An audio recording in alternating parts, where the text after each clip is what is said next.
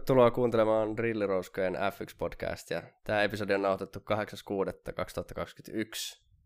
Viime viikolla ajettiin Azerbaidžanin GP, ja nyt voi varmaan sanoa ainakin Monakon jälkeen, että huhu, mikä kilpailu. Joo, kyllä varmaan. Vitsi, kun mä menin just tota viime podcastissa sanoa, että Baku on niin kuin mainitaan tota, huonompi rata, mutta sitten kuitenkin se niin vuosi vuodelta niin tota, heittää tällaisia yllätyksiä ja tota, tällä kertaa se ei ole mikään, niin kuin, ei ollut mikään kuskien tota, kolarointi. Kyllähän se kisa oli aika tylsä, kunnes sitten se Strollin ja nähtävästi myös niin kuin Pirellin syytä olleet niin kuin nämä rengasrikot niin kuin sekoitti pakkaa huolella. Joo, ja mä edelleen itse asiassa on sunkaan samaa mieltä siitä, että kyllä Baku on mainettaan huonompi rata. Että se taas jälleen kerran se vaan niin kuin, sitten kisatapahtumat. Toki siinä on se, että kun on, seinät on lähellä, niin tämä turva-autoaspekti ja tämmöiset asiat aina nousee, mutta mut on toi silti niin kuin mun mielestä mielenkiintoisempi kuin kilpailu kuin mitä Bakussa pitäisi olettaa. Vaikka ne nyt lähes joka vuosi on ollutkin aika mielenkiintoisia, mutta se on ollut vähän enemmän mun mielestä sattumaa kuin se, että olisi jotenkin tosi hyvä rataprofiili. Niin kuin tuossa on etenkin se, että kuinka niin kuin herkästi pitää se safety car ottaa sinne radalle, kun niin kuin yksikin niin auto jää siihen tota, niin kuin kau- kauas noista tota, se, niin kuin niistä tota, turva-alueesta, niin ne pitää heti paikalla laittaa safety car, koska sitä autoa ei muuten saa sieltä pois. Mutta sen mä kyllä sanon, että kyllähän tuossa niin Bakus kuitenkin, jos verrataan siihen, niin tota Monaco on se, että siellähän nyt oikeasti pääsee niin kuin ohittamaan tai yrittämään niitä ohituksia, että vaikka tilaa on tosi vähän, niin kuitenkin niin kuin just kolmos mutka ja ensimmäinen mutka on sellaisia, että sieltä niitä ohituksia pystyy yrittämään. Et sinänsä niin kuin, niin, mutta ehkä niin kuin Bakun maine alkaa olla jo niin kuin ihan niin kuin fan favorite, joka kerta voi tapahtua jotain, niin kai se nyt joku vuosi tulee estymään, mutta se ei ollut tämä vuosi nyt. Ei ollut tämä vuosi. En, en muista tulkoon, viime vuonna Bakussa ei ajettu, mutta olisiko se 2019 kisa just kun Bottas voitti, niin olisiko se ollut aika tylsä kisa sitten loppupeleissä? En, se itse asiassa taisi olla. Mä en hirveästi muista. Se on totta, mä jotenkin unohin kokonaan. Ehkä mä en koskaan päässyt näkemään sitä kisaa olla, niin siitä syystä on ehkä ehtinyt unohtua. Että... Mulla on myös sellainen muistikuva, että mä olisin varmaan ollut kans töissä, että ja, sit se on, ja se jännitys, mikä tietenkin siinä on tullut, että kun Bottas on johtanut, niin, niin se semmoinen sydämen tykytys siitä, että... että niin, kyllä sen kai muistaisi jotenkin sillä. Mutta et, et se taisi olla semmoinen vähän tyylisempi kisa. Mutta tota, niin, tässä täs kisassa oli, oli ainakin tapahtumia. Ja koko viikonloppu oli niin kuin a, aika mielenkiintoinen ja paljon puhuttavaa riittää kyllä. Joo, kyllä niin kuin tosi, tosi niin kuin silmiä avaava viikonloppu monella tavalla, että tota, en tiedä, mielellä lähtisi jo puhua niin kuin tallikohtaisesti, koska niissä niin kuin on ne suurimmat tota, esimerkiksi tämä, niin kuin, että tämä Monaco ei ollut Mersulta tällainen niin kuin yksi niin kuin, Joo, yksi, yksinäinen kisa koko kalenterissa, vaan ne ongelmat melkein oli pahempia nyt Bakussa, kun ne oli siellä Monakossa. Joo, eli tosiaan, niin no, aivan näin piti itse tarkistaa tässä, että kun lähdetään jos me nyt sovitaan, että tämä menee niin, että valmistajien järjestyksessä Joo, mun niin se on, läpi. Se on kaikista paras, selkeä. Niin, helpoin myös niin kuin heti nopeasti tästä heittää sillä ja katsoa sitä sen sijaan, että pitää katsoa kaikki kisatulokset läpi sille ja laskeskella Joo, ja filtreidä ja... se, että onko tämä nyt se toinen McLaren vai... Niin. Mutta joo, eli Red Bull tosiaan johtaa itse asiassa yllättävän selvästikin valmistajien MM-sarjaa. Joo, siis tota, selkeästi niin tota, Red Bullilla oli niin kuin paras auto siitä syystä, koska Mersulla taas oli niin kuin käsittämättömän huono, mutta ehkä niin kuin yllätys, yllätys suuri, no ei nyt niin hirveä suuri yllätys, että tai miten mä nyt tämän sanon, Peres nyt oli ehdottomasti niin kuin vakuutti tänä viikonloppuna. Mä olin jostain kuullut, mä en itse katsonut näitä tilastoja, mutta kai Peresille niin kuin tämä rata on aina ollut aika hyvä, mutta osittain siinä on mun mielestä oli se, mihin se oli perustettu, oli se, että hän on ollut palkintopallolla paljon täällä.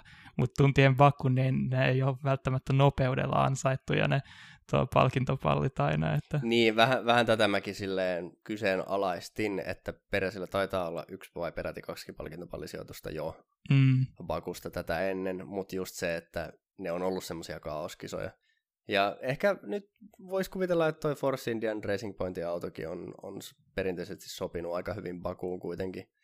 että ajattelee pitkä suora Mersu-moottori, tämmöisiä niin kuin... Jep, muistaakseni etenkin tota, 2017, niin muistaakseni se oli just se Okon ja Peresin vuosi, niin niillä oli tosi hyvät mahdollisuudet niin kuin, olla se niin kuin, Strollin auto siinä niin kuin palkintopallille, ja ne olisi kolaroinut sitten safety carin tota, aikana, että... Joo. Mut niin kuin, kyllä niin Peresiltä tosi vakuuttavaa vauhtia koko viikonloppu oikeasti pystyi niin kuin vastaamaan Verstappenin vauhtiin ja jopa kisassa sanoisin, että Peres olisi ollut varikkopysähdysten jälkeen kärjessä, ellei siinä Red Bullin pysähdyksessä olisi tullut se no, pieni moka, joka maksoi siinä kaksi sekuntia sitten verrattuna Verstappenin tota, tuohon pysähdykseen. Se on ihan totta. Ja se, että olisiko mennyt kärkeä, olisi, olisi varmaan mennyt kärkeä, ainakin jos ollut tosi tiukoilla. Että mm, se oli ihan, yep. jos katsoi sitä eroa, kun Peres tuli varikolta, niin se oli just sitä, olisiko ollut just sen pari sekuntia Verstappenin jäljessä, yep. joka oli just se, mikä siinä meni hukkaantui siihen varikkopysähdykseen, että se olisi ollut tosi mielenkiintoista. Ja varsinkin jos siltä olisi Peres tullut Verstappenin rinnalle varikolta, niin siinä olisi ollut hieno nähdä sitten, yep. että miten, miten tuoreet tallikaverit tästä tilanteesta nyt selviää, mutta tota, Ainoa, ainoa sellainen, mikä pitää antaa Peresille pikkasen miinusta, niin aikaa jo ei taaskaan kyllä ollut mikään kauhean Joo, vakuuttava. ihan totta. Et ilman sitä Peresin loistavaa ekaa kierrosta ja starttia, niin tota... Ja siis, siis koko kisan läpi Peresin vauhti oli ihan huikeeta. Ihan niin kuin Verstappenin kanssa tasatahtia, ellei jopa nopeampi. Mutta aikaa jo oli taas, oliko Ootapas mä kaivan täältä, oliko kuudes vai seitsemän? Niin, se taisi olla ju- just noin on ne sa- tavanomaiset sijoitukset, mitkä tota Peresillä aina on ollut. Muista se oli just Joo, seitsemäs, seitsemäs Joo, just aikaa jossa. Sen mä ehdin jo unohtaa jotenkin, että kuitenkin se tu- näytti siltä, että Peres on niinku läpi viikonlopun niinku just vauhti oli hyvää, mutta sitten se Q3 se sitten ei niinku onnistanut silloin. Että sit siinä oli... tässäkin taisi olla, että, että tulikohan Q3 vielä punaisia lippuja. Joo, sehän oli se tokaveto jäi monelta kuskilta tota, saamatta siinä, koska tota, tuli se hetkinen, kuka se oli, Tsunoda kolaroi, niinhän se Joo. kävi. Niin, tota, ja mä en tiedä, mikä se Peresin tilanne oli siinä aikaa, koska oli puhetta paljon siitä tota, että sai sen slipstreamin siihen niin tota suoralle, mikä ehdottomasti niin kuin paransi Leclerkin aikoja todella merkittävästi, mikä johti sitten tähän Leclerkin lievän, no kyllä yllätykselliseen paaluun siinä. Tota. Niin, että tota, Ferrari mennään, mennään vähän myöhemmin. Ei toi nyt kuitenkaan siis Peresin niin kuin aikaa jo niin kolme ja puoli kymmenestä takkiin Verstappenille. Ja tosiaan se tokaveto on, on jäänyt sököksi, että eihän Verstappenkikaan ole kuitenkaan ollut kuin kolmannessa ruudussa. Jep. Et, ei, ei, ei niin kuin läheskään peräsi huonoin aikaa jo tällä kaudella, mutta et, et, et kuitenkin silleen, että aikaa, jossa varmasti olisi vielä niin kuin parannettavaa. Joo, mutta just nimenomaan Verstappeniltakin jäi se niin kuin slipstreamin saaminen, että ne, jotka pääsee edelleen, eli Hamilton ja Leclerc ehdottomasti hyötyi Bottaksen tota, auraamisesta siinä edellä. Että... Joo, joo, ja niin kuin mennään myöhemmin Mersuun, mutta että just toi Hamiltonin toinen sija aikaa, joissa niin varmaan että jos, jos oltaisiin menty, unohdetaan tämmöiset slipstream-edut ja unohdetaan punaiset liput, niin veikkaan, että ainakin Verstappenin, mutta molempia Red Bullia olisi pitänyt olla Hamiltonin edellä. Hmm. Noin niin kuin aikaa jossa vauhdinkin puolesta. Verstappenin viikonlopusta aika niin kuin siis jälleen kerran niin kuin nappisuoritus, ja eihän toi niin kuin omaan piikkiin mene. Se, että jos Pirelli pettää suoralla, niin tota, minkä, minkä siinä tekee. Just ehkä, ehkä ainoa se, että nyt tuli niinku tallikaverilta vähän painetta, että mitä jos se peräisin varikkopysähdys olisi ollut hyvä, mm. niin olisiko jopa Peres ohittanut Verstappenin. Mutta tota, e, eihän tuossa niinku Verstappenin ajamisesta tänä viikonloppuna, niin ei, ei siinä niinku mitään moitittavaa ole.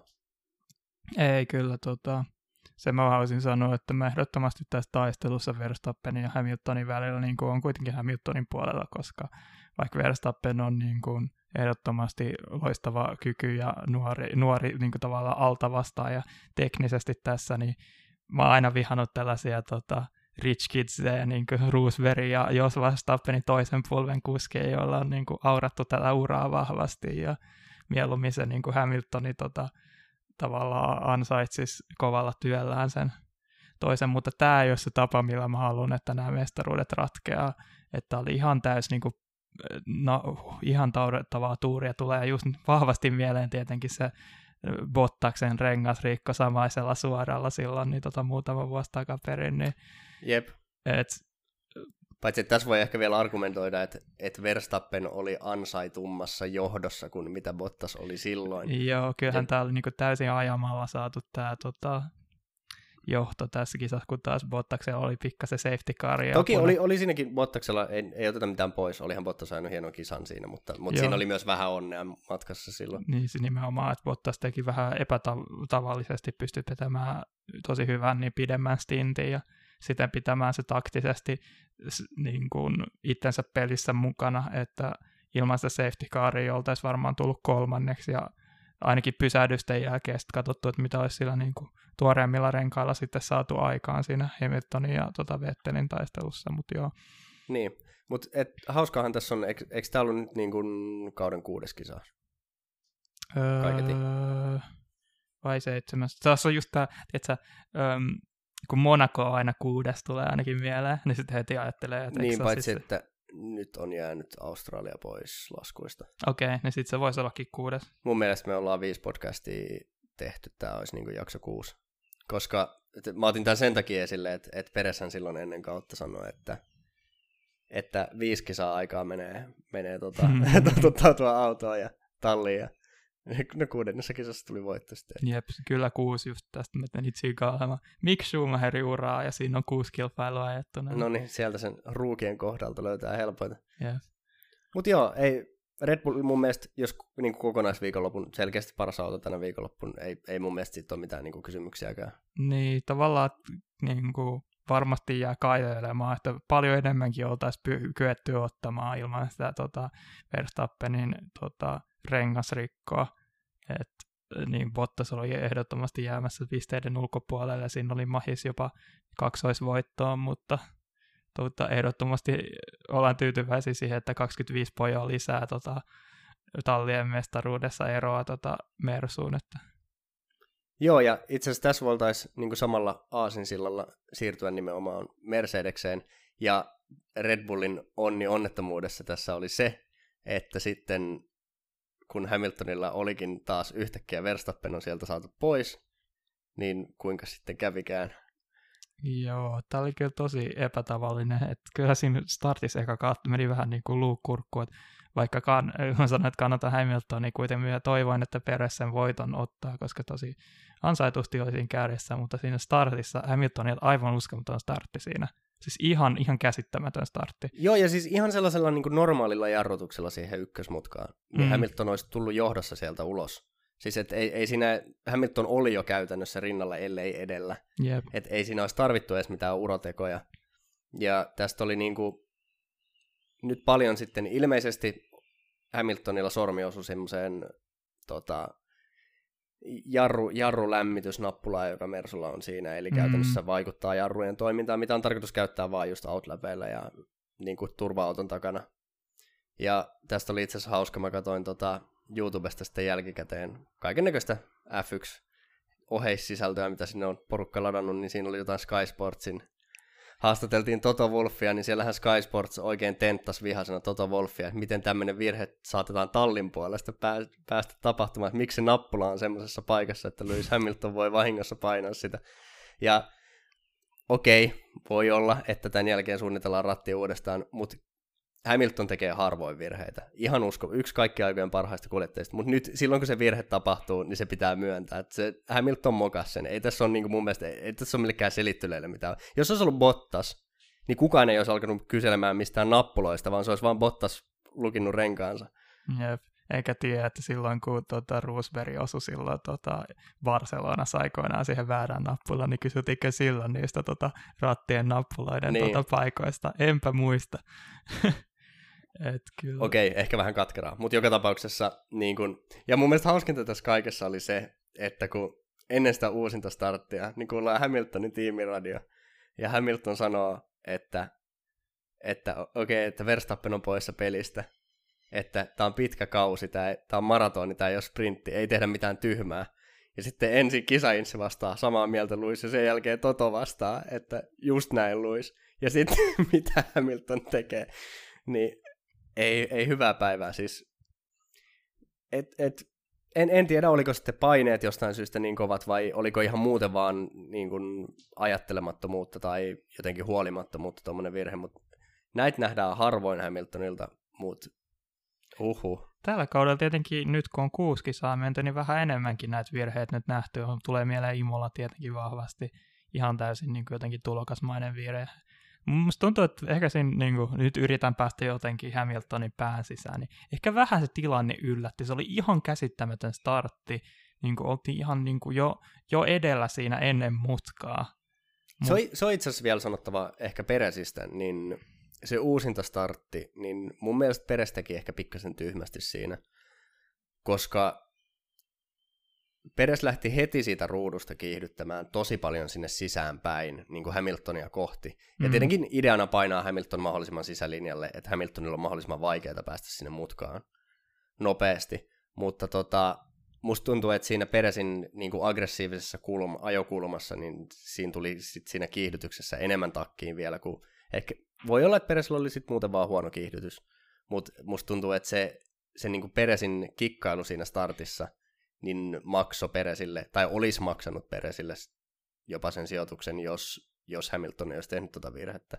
Et ehkä Peresin olisi kannattanut vaan keskittyä siihen omaan starttiin ja me, olla siellä ulkopuolella. Ja e, en, en tiedä, en tiedä, mutta mulla on vähän semmoinen fiilis, että e, ehkä Peres lähti vähän, vähän turhan paljon siinä startissa. Niin se on ihan mielenkiintoinen ajatus, koska niin kuin, se on niin lyhyt se tota, startti niin kuin suora, että et sä pysty oikeasti sulkemaan sitä sisäkautta mun mielestä siinä ollenkaan. Ei, ei, ei mitenkään. Et muuten saat pakota tota Hamiltonin seinää ja sitten sä saat siitä rangaistuksen, kun Hamilton joutuu pysäyttää ja sä selkeästi blokkaat sen niin kuin tosi aggressiivisesti. Et... Joo, että et jos minä olisin ollut niin kuin peräisin auton ratin takana ja en ole, ihan syystäkin en ole siellä, yep. mutta mun mielestä jotenkin olisi vaikuttanut järkevämmältä, että lähtee vaan kiihdyttää suoraan sitä ulkokautta ja luottaa siihen, että vaikka Hamilton onkin siellä sisäpuolella, niin tulee sieltä ulkolinjalta sitten ja yrittää sitä kautta pitää sen, että joillain radoilla toi, niin kuin Monakos nähtiin, mm, Bottas sai paremman startin kuin Verstappen, niin Verstappen pystyi peittämään sen, mutta tuossa Bakun tapauksessa niin se oli ehkä, ehkä vähän turha peippailuyritys. Ja ei, tämä ei siis mitenkään vaikuttanut siihen, mitä Hamiltonille tapahtui. Tämä, enemmän tämä Peresin kikkailu mun mielestä vaan jopa helpotti Hamiltonin tilannetta. Yeah. Mutta niin, e, et, et, niin, että Hamilton olisi voinut voittaa. Mikä on ihan käsittämätöntä, koska siis just niin kuin siinä vapaissa harjoituksissa näytti sieltä, että Mersu oli niin kuin todella, todella puha, pulassa. Että ihan samoilla niin kuin renkailla oltiin niin kuin ky- top 10 ulkopuolella silloin tota perjantaina viikoissa harjoituksissa. Joo, ja se näytti vielä, niin kuin, niin kuin perjantaina näytti vielä sekä Bottaksen että Hamiltonin niin kuin vauhti oli ihan umpisurkeata. Jep. Et siinä sitten niin lauantaina, lauantaina aikana jotain tapahtui, että Hamilton löysi sen kyydin. Siis tota, oli paljon puhetta etenkin tota Skyportsin puolella siitä, että niin, tota, Hamilton ja Valtteri päätyi tota, erilaisiin tota, aerodynaamisiin säätöihin, että Hamilton päätyi sit hakemaan lisää niitä suoranopeutta, kun taas tota, niin Bottas haki enemmän downforcea. Jotenkin tämä muutos kyllä näkyy niin kuin tosi vahvasti siinä niin kuin vauhdissa. Et mun mielestä niin kuin Bottakselle yritettiin tehdä tota samaa, samaa tota, muutosta, kokeiltiin silloin niin kuin lauantain aikoissa harjoituksissa, mutta sitten niinku Bottas ei ollut ollenkaan niinku itse varma sen kanssa ja päätyi sitten niinku pysymään niissä vanhoissa säädöissä. Et se oli se merkittävin syy, miksi tota, mikä oli se suurin ero sitten niinku aikaisessa läpi kilpailun sitten Bottaksen ja Hamiltonin välillä. Joo, ja tota, itse asiassa siellä taas Bottaksella oli, niin kuin, ei ollut vaan eri säädöissä siivet, vaan ilmeisesti Bottaksella oli ollut esimerkiksi ihan erilainen, eri niin. profiilin takasiipi. Joo, ihan, ihan totta. Siis et, mä jotenkin et, vaan siis, enemmän siis ihan, ihan just korostaa, puhuin, si- mutta... korostaa siihen, että niin kuin mihin se tavallaan ne autojen säätöt oli enemmän korostettu. Että... Jep, mutta tota, ja ehkä tästä tulee se nyt, että et mäkin on tuolla niinku kaveripiirissä, terveisiä Rasmukselle, saan, saanut palautetta siitä, että, että minkä takia me ei ruodita Bottasta niin kuin tiukemmin. Mutta tota, et, ehkä tämä on niin kuin Bottaksen sellainen ja koko Mersu-aikakauden, ja varmaan mistä se epätasaisuus johtuu, niin Bottaksen heikoin puoli on se herkkyys sen auton säädöille. Et just tämmöisessä tilanteessa, kun se Hamiltonin setup nyt oli kuitenkin sit loppupeleissä niin selkeästi nopeampi. Et en mä tiedä, oliko Hamiltonkaan tyytyväinen siihen autoon, mutta Hamilton pystyi sitten niillä sillä pienemmällä downforcella tekemään tulosta, ja Bottas ei pystynyt ajaa sille. Ja totta kai kaikki kuljettajat on erilaisia, kuljettajilla on erilaisia ajotyylejä, mutta jos Bottas olisi pystynyt sopeutumaan tähän autoon paremmin, niin olisiko tulos ollut parempi? Varmaan olisi. Niin mun mielestä tämä on ehkä niin kuin Bottaksen uran tota, kannalta, etenkin niin kuin tulevaisuuden kannalta huonoin viikonloppu ja ehkä niin kuin kaikista pelottavin, koska niin kuin voi olla, että toin, joku toinen kuski olisi pystynyt vielä niin kuin siirtymään siihen parempaan setappiin ja niin kuin tekemään parempaa tulosta kuin Bottas. Että niin kuin aikaisemmin se on ehkä just nimenomaan ollut se, että kun ei ole ollut mitään tuollaista selkeää päätöstä, että on niin kuin pystytty parantamaan sitä auton suorituskykyä, mutta koska kuski ei pysty hallitsemaan sitä autoa, niin, tai Bottas ei ole pystynyt, niin hän ei ole pystynyt ottaa, mutta nyt tällä kertaa hän ei niin kuin nähnyt sitä mahdollisuutena ja otti sen niin kuin ne huonommat säädöt. Ja niin. Niin kuin maksoi siitä todella kovan hinnan. Mutta sehän ei ollut mun mielestä niin kuin pelkästään niistä säännöistä, säädöistä kiinni, vaan se oli muutenkin, siis pahimmat ongelmathan mun mielestä, mitä Mersuki on puhunut, niin Tallinna nyt on ollut se renkaiden lämmittäminen. Ja se näkyy noissa aika-ajoissa naurettavalla tavalla, että nehän niin kuin veti sekä Bottas että Hamilton kaksi lämmittelykierrosta siellä. Ja se oli hauska katsoa Sky Sportsit, kun ne joka kerta oli sille, mitä, ei tukkaan nopeata kierrosta vielä nyt tässä näin kun oli niin kuin joka osiossa oli sama juttu, ne veti kaksi kierrosta ympäri ja sitten veti vasta kovan tai sen niin kuin nopean, nopean kierroksen. Et, tota, ei, ei, mikään muu talli ole joutunut tekemään tuollaista ja Mersu joutuu. Et... Joo, se on, se on vähän tota... Ja tämä on mun mielestä sellainen ilmiö, joka koko tämän hybridiaikakauden niin on jollain tasolla enemmän tai vähemmän joka kaudella vaivannut mer- nimenomaan Mercedestä kaikista eniten, on tämä niinku renkaiden saaminen siihen oikeaan toimintaikkunaan. Mm-hmm. Et on ollut niinku parempia kausia, olisiko just ollut ehkä 2019 vai, vai viime kausi peräti, kun Mersu oli tosi ylivoimainen, mutta tota, mutta että aina on ollut niitä heikompia kisoja. Mä muistan jo silloin niin 2014 2016 näillä vanhoilla aerosäännöillä tätä hybridiaikakauden alkua, kun Mersu oli niin täysin ylivoimainen normaalisti. Et, et melkein kaikilla radoilla oltiin sekunti kaikkia muita autoja nopeampia per kierros, niin sitten saatettiin mennä yhtäkkiä jonnekin Singaporeen, ja siellä olikin joku Red Bulli tai Ferrari paalulla, ja Mersulla oltiin ihan silleen, että ei, ei nyt ei vaan niin lähe. Mm. Ja mun mielestä tällä kaudella on vielä enemmän korostunut se. Erot on muutenkin pienentynyt, sieltä on Red Bull noussut vahvasti haastamaan, niin nämä ongelmat on vaan niin kuin pahentunut. Jep, että tota, itse mulla, mulla meni ajatus kesken, mulla oli joku, tota, mistä mä haluaisin puhua, ja, jos sulla on jotain lisättävää tässä. No se, se mä voin vielä sanoa, että, että tämähän myös, just tämä nimenomaan tämä Bottaksen säätöasia on semmoinen, että ihan varmasti Mercedeksellä on paljon statistiikkaa esimerkiksi George Russellin ajamisesta ja siitä, että miten George Russell pystyy esimerkiksi Williamsilla sopeutumaan erilaisiin tilanteisiin.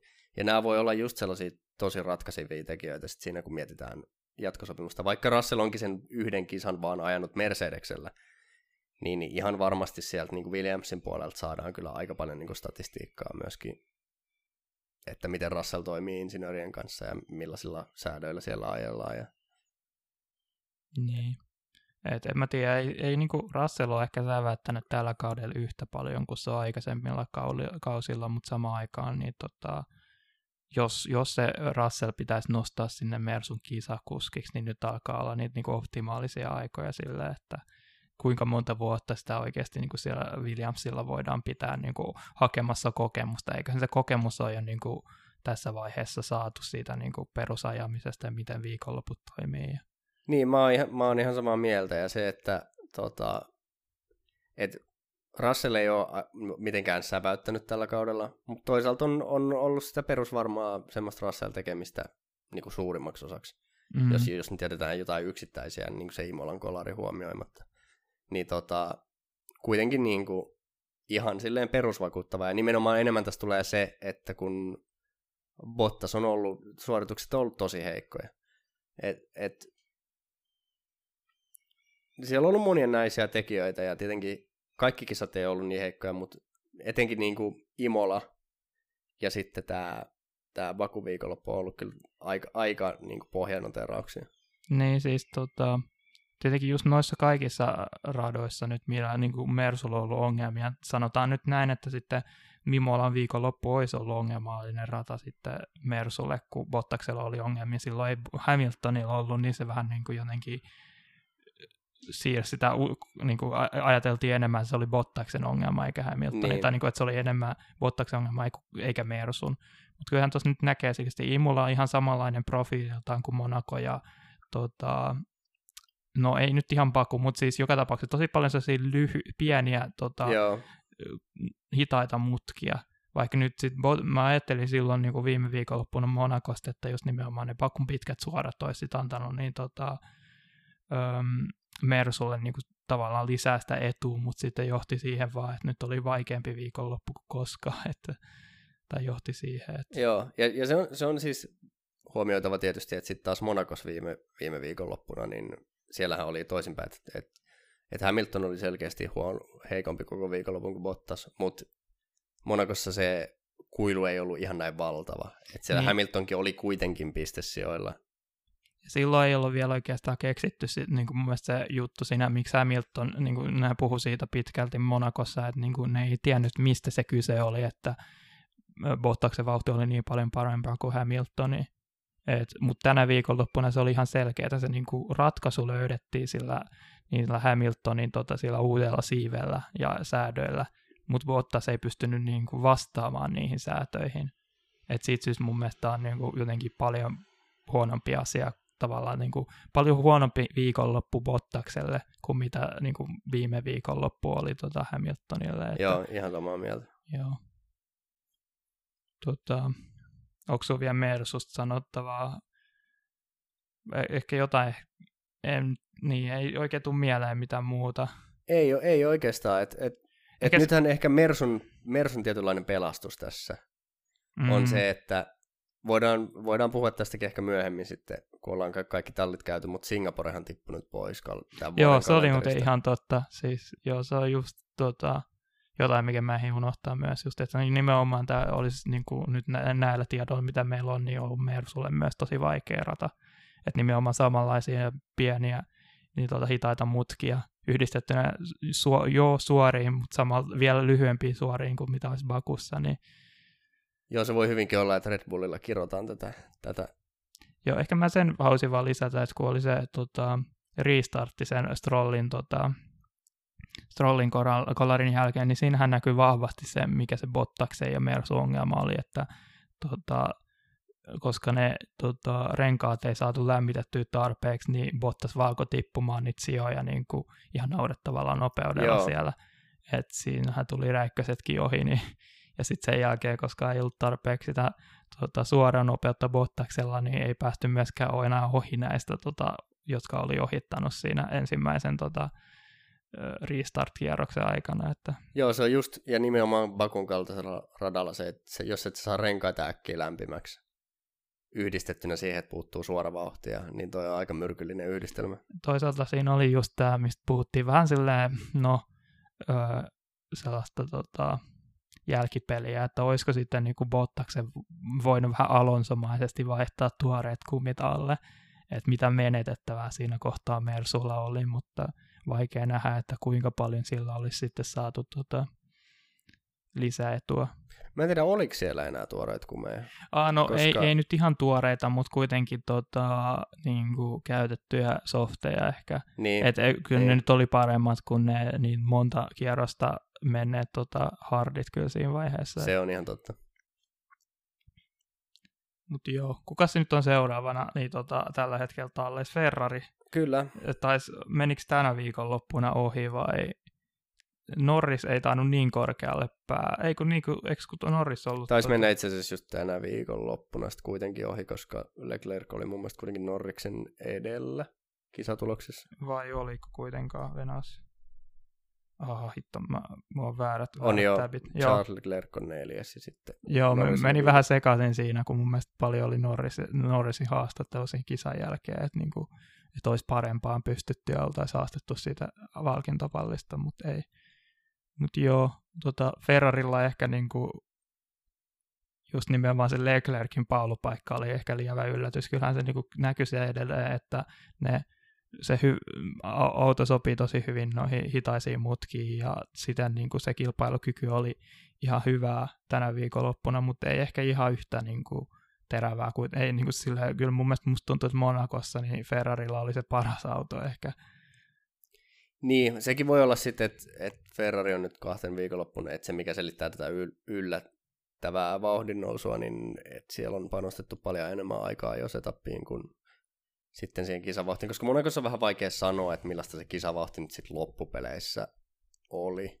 Mutta toisaalta ky- kyllä Sainzilla oli muistaakseni Monacossa Jep, ihan siis kyllä mun vauhti. mielestä niin kuin, Saitsi kisavauhti silloin Monakossa oli ihan vakuuttavaa, mutta sitten tota, tietenkin siinä oli se, että sit startista lähtien niin Leclerc alkoi tippumaan aika tasaisen varmasti niin kuin alaspäin, että mestaruustaistelijat tuli ensin ohi ja sitten vähän meni multakin ohi se, että miten se hän lopulta päätyi tota, sekä Vettelin että Gaslin taakse siinä kisan aikana. Et, tota, muistaa, että ainakin, niin olisiko, olisiko, oliko se tota varikkopysähdyksi, eikö se oli uusinta startissa, oli se Gasly ja tota Leclerkin taistelu, se oli tosi hyvä. Joo, Tota, niin kuin, mun mielestä just esimerkki siitä, että miten Bakussa pystyy niin kuin, ohittamaan ja taistelemaan ihan eri tavoilla kuin tota Mona- tai Monakossa, että men, niin Gasly ja Leclerc meni siinä uusinta startissa tosi pitkään tota, vieri vieressä, kunnes sitten lopulta Gasly vei sen voiton siinä. Joo. Et, niin, em, mitäs tuossa nyt, Sainzilla mahtuu, Sainzilta ehkä vähän heikompi viikonloppu, että se aika, joka ei ollut läheskään niin hyvä kuin Leclercillä. Mm, En itse asiassa ole ihan varma, että olisiko Sainzilla siis mennyt kierroksia vähän pieleen siinä punaisten lippujen takia, mutta, mutta sitten Sainzilta vielä niin kuin kisassa tota, vähän jarru, jarrulukkoon ja sitten sinne ulosajoalueelle ja siinä, siinä tuli käytännössä sitten niin kuin koko loppukisa oli semmoista recovery drivea sitten sen jälkeen. Joo, tosi epätavalliseen paikkaahan se siinä, niin kuin, tota, mä en muista mikä mutka se on, mutta se niin kuin, Niin, no kyllä, kyllä, noit, kyllä noit, olisiko se just siinä, tota, onko se nyt kakkosmutka sitten, vai oliko se vasta myöhemmin? mm, Mutta ihan kuitenkin suht tyypillisiä Bakulle se, että ei vaan saa sitten käännettyä autoa sinne. Mutta itse asiassa se oli aika mielenkiintoisen näköinen se tota, toi öö, Sainzin se, ei kun hetkinen, sekoitanko nyt aikaa jo. Öö, jos se katsotaan aika ajoa varmaan, koska Tsunodahan, se Tsunoda kolaroi ja sitten Sainz veti siinäkin pitkäksi. Sit sen- Aivan, okei, okay, no se, niin joo. sehän se tota, lukkojärjestys tapahtui niin sanotusti, mitä linnasektio ennen, kun on se tiukka tota, tosi Joo, joo, joo. niin, joo tota, kapea kohta.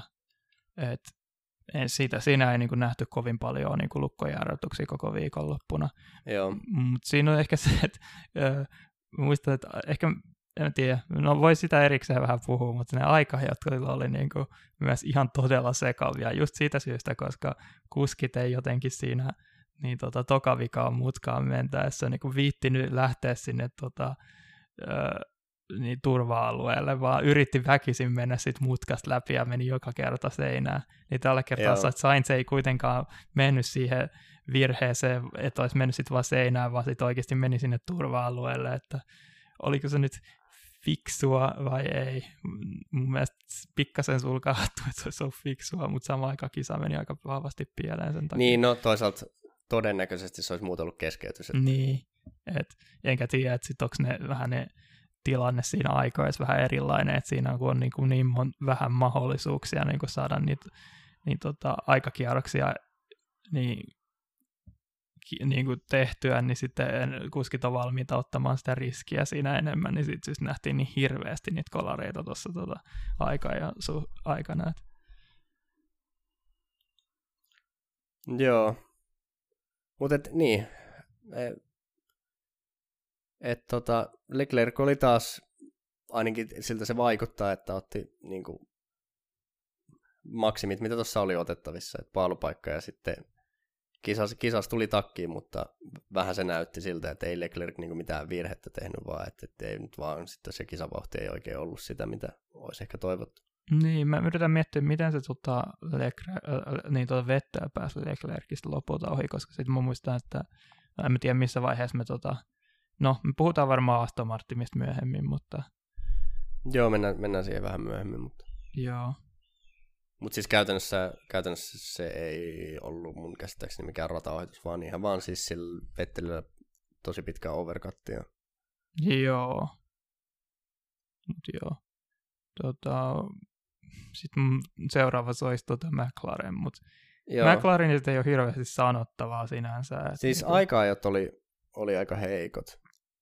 Mukaan lukien sen, että Ricciardokin taisi ajaa tota, Joo. Seinää, oli nyt näistä, niin kuin, yksi näistä lukuisista kuskeista, oli niin kuin vähän, en mä tiedä, tosi ärsyttävää katsoa niitä aikaa, kun koko ajan meni, tuli punaiset liput ja monilta meni niin kuin aikakierrokset pieleen joo. ja sitten niin kuin lähdetään uudestaan. Ja, mut joo, ei Ricciardo vieläkään oikein päässyt sinuiksen auton kanssa.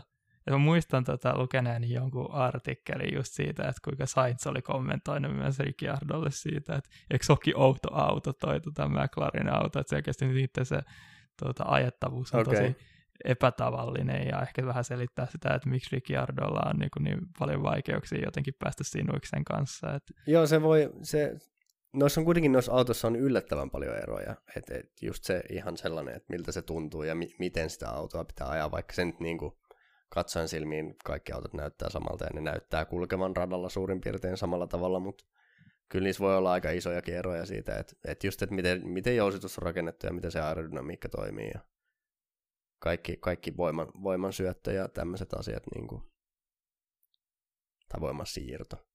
Mm. Et sitten oli vähän tällainen tavanomainen, että Norris otti kaiken irti ja oli selkeästi vahvempi kuski kuin taas tota, Ricciardo päätyi seinään ja niin. taisi jäädä niin sen takia Q2. En mä muista, saiko se yhtäkään aikakierrosta sen Q2 aikaiseksi. Kyllä selkeästi sai, että se oli sen tokan videon jälkeen, kun se sitten oli. Joo. Mut ei sinänsä oikein mitään sanottua. Taas oli vähän sellainen, niin kuin, jos Norris veti niin kuin tasaisen varmaa suorittamista, ei missään kohtaa silleen niin kuin, ollut vauhdillisesti, hirveitä ohitusyrityksiä jatkuvasti ollut. Mutta sitten tota... Niin, ja kisasta sitten kuitenkin viides sija, että ihan niin kuin, siis taas sellaista hyvää suorittamista. Et nyt tota, ei, ei, ei enää tota, MM3 sitten, jos eikö se ollut vielä tässä vai ehtiikö tota joku ohittaa? Aivan, vielä? katsotaan. Joo, se oli just niin, että Peres meni nyt tota Norrisista ohi. Meidän tota, Bottas on vieläkin aika alhaisilla sijoilla, koska näitä nolla viikonloppuja nyt on tullut vähän, ei, ei pelkästään omasta syystä, vaan paljon kaikenlaisia tällaisia. Niin, osittain omasta ja osittain sitä on ollut kaikkea, kaiken näköistä. Jep.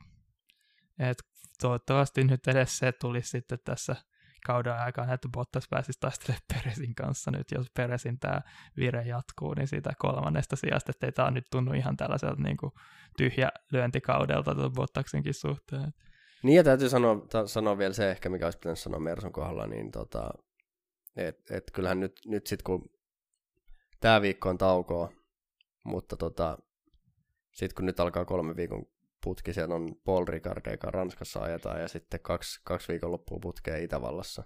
Mm. Niin rupeaa olemaan Bottaksella semmoista hetket, varsinkin nyt kun vielä palataan tuommoisille perinteisemmille moottoriradoille, missä Mersulla nyt ei lähtökohtaisesti pitäisi olla mitään suurempia ongelmia.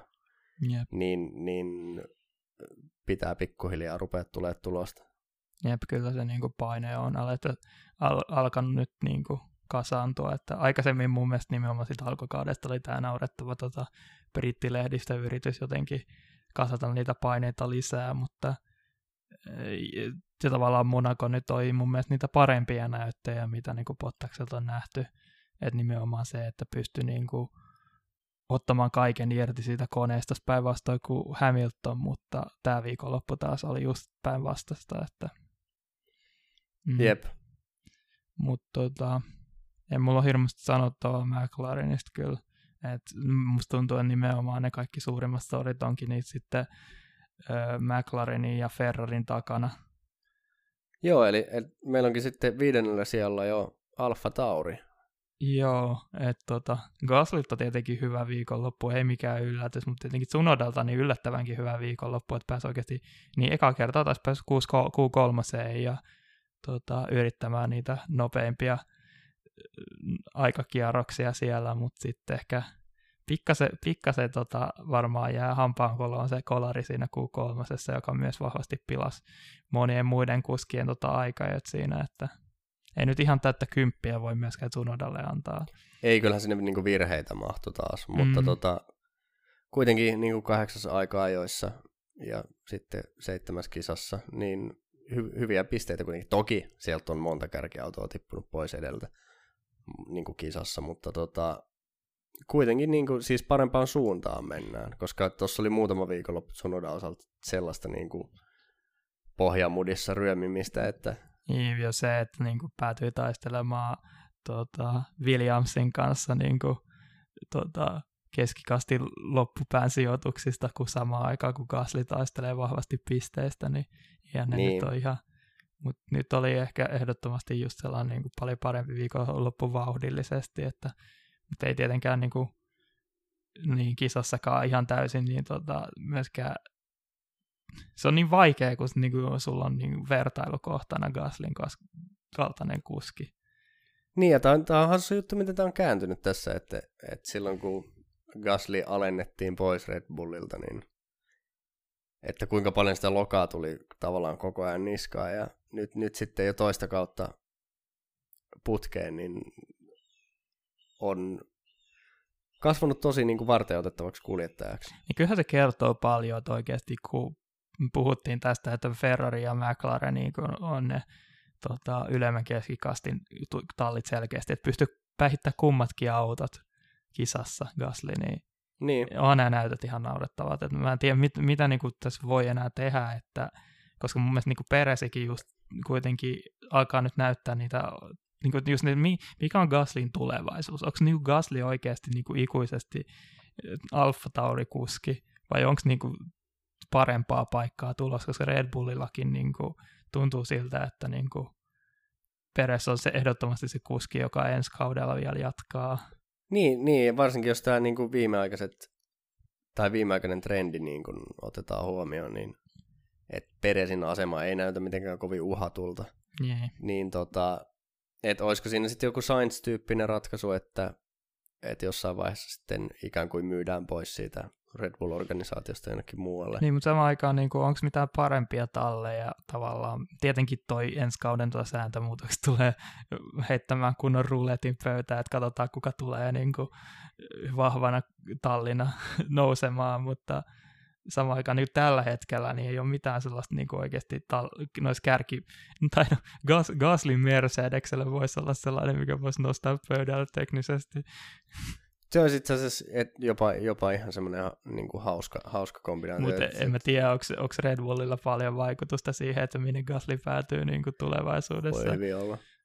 Et se voisi olla just nimenomaan sellainen, en mä tiedä, mun mielestä Gasly, kun puhuttiin siitä, kun Horner oli sitä mieltä, että niin kuin, voi vitsi, ei Gasly ole tällainen Red Bull-kuski, ei yritä näitä ohituksia tar- tarpeeksi, että niin kuin on enemmän tällainen laskelma, ja niin ai että, onko Mersu just sellainen, mikä varmaan niin kuin, tykkää tällaiset paljon laskelmoisa, niin kuin, moja, sellaista laskelmoja tyypistä, joka niin kuin, No aivan varmasti. Niin, se, se mun mielestä ehkä nimenomaan Bottaksellakin, niin just tämä, että se ei ole kovin, Bottas ei ole kovin virheherkkä, vaan en, ja sitten enemmän niin kuin, niin, niin mun mielestä Gasly on niin kuin monen tavalla samoja niin kuin, tuota luonteenpiirteitä kuskina kuin Bottaksella. Että...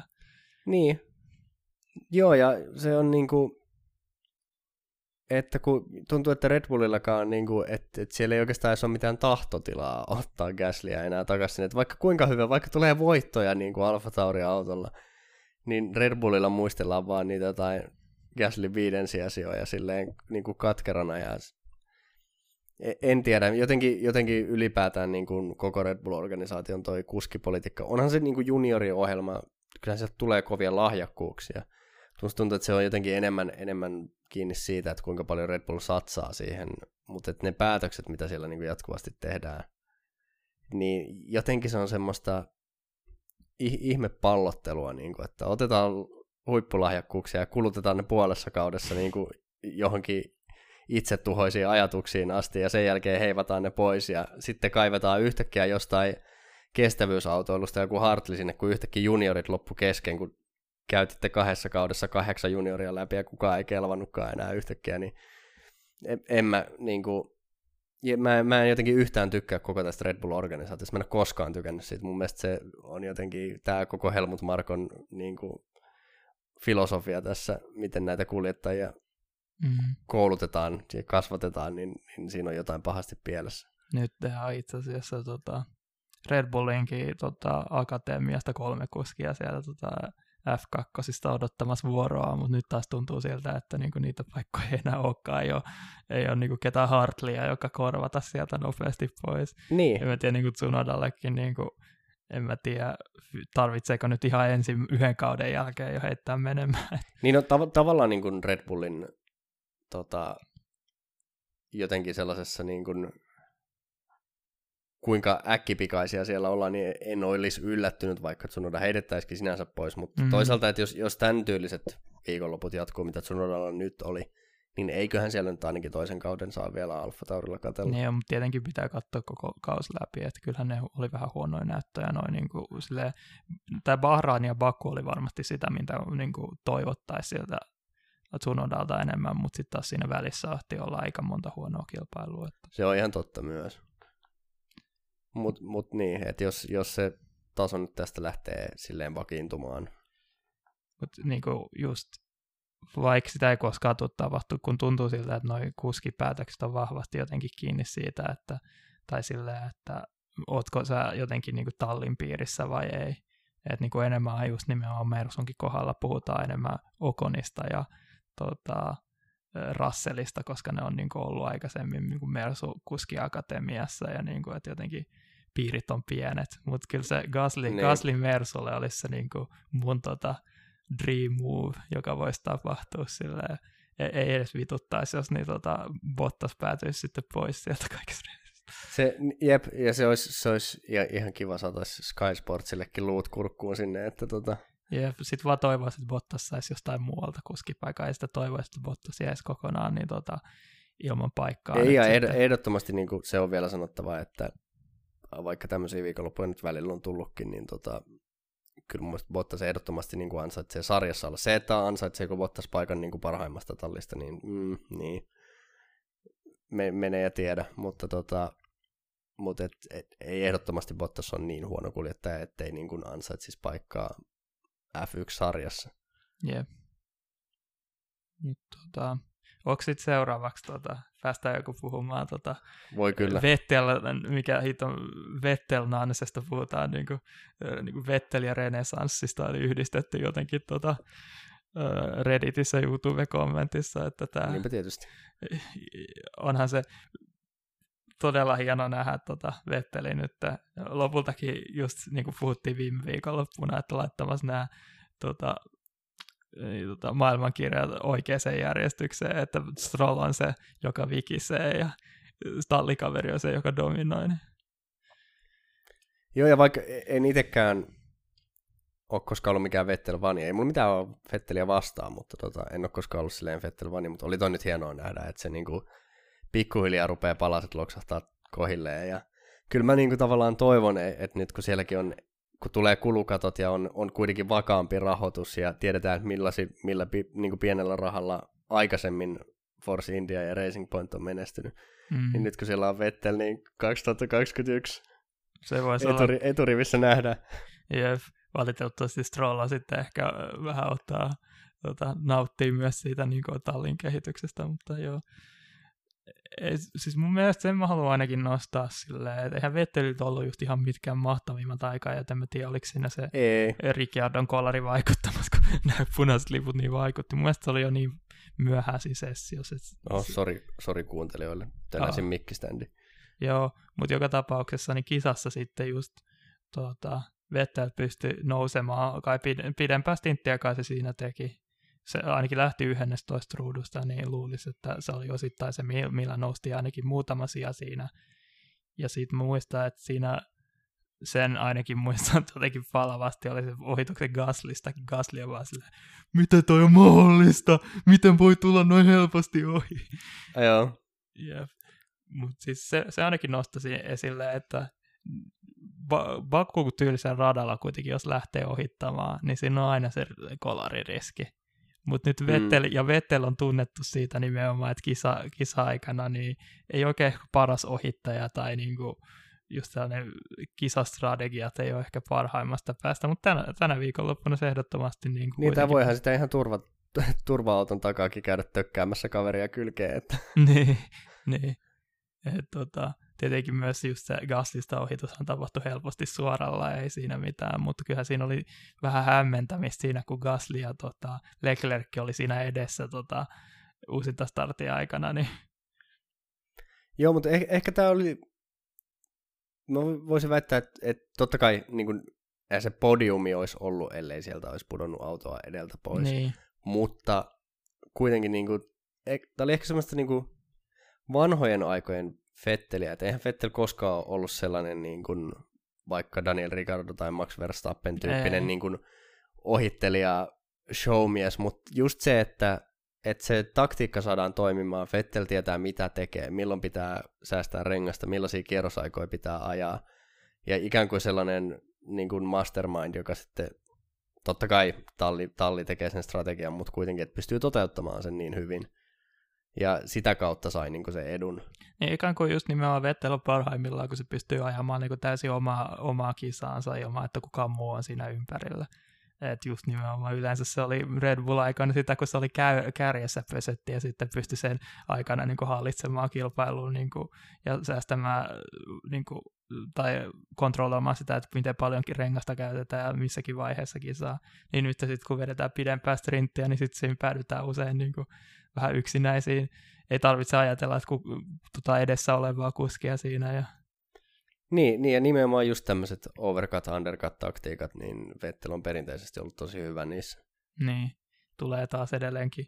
Mä varmaan mainittu tästä aikaisemmin, mutta hirveät Monaco-flashbackit siitä räikkösen ohittamisesta, kun Siinä, Räikö... siinä oli jotain vilppiä.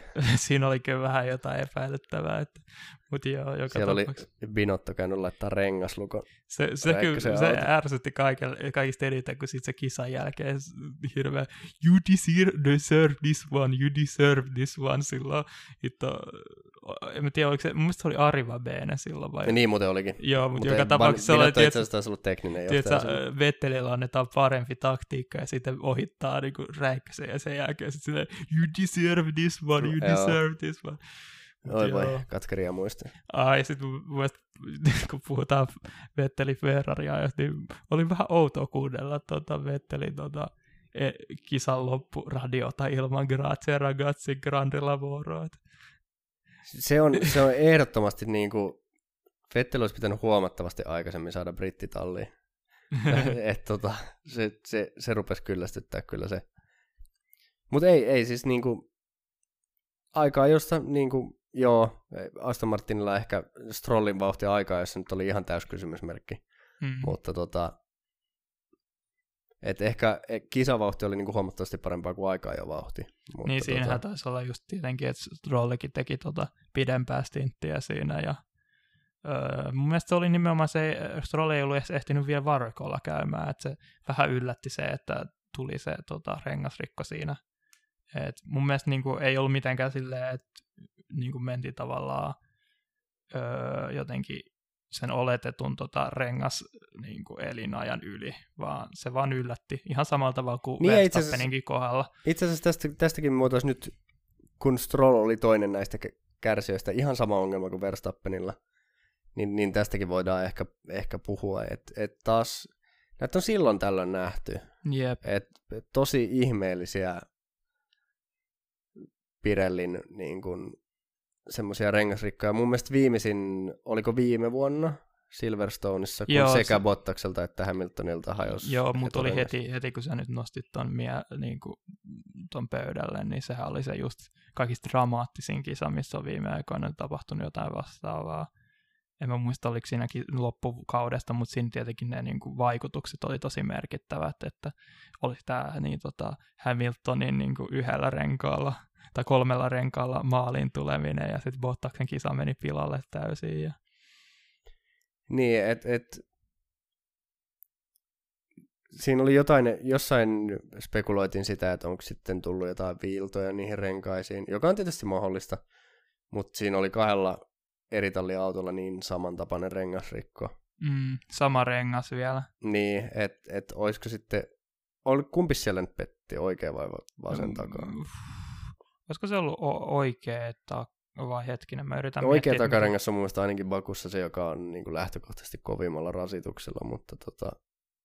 Joo, ei, kun mä yritän miettiä, että kumpa, kun siitähän jää ne kamerakuvat, kun tuota, versta, jos oli oikea taka, kun se jäi potkimaan sitä takarengasta siinä tota, jälkikäteen. Ja sitten muistaakseni siinä oli myös se, että muista Strollin niin kuin, kolarissa oli just nimenomaan se, mitä ei ole ajattelisi sen olevan, niin, koska se tavallaan kolari tapahtui niin vasemmalla puolella rataa, niin sitten olikin musta oikea rengas, musta se oli näin.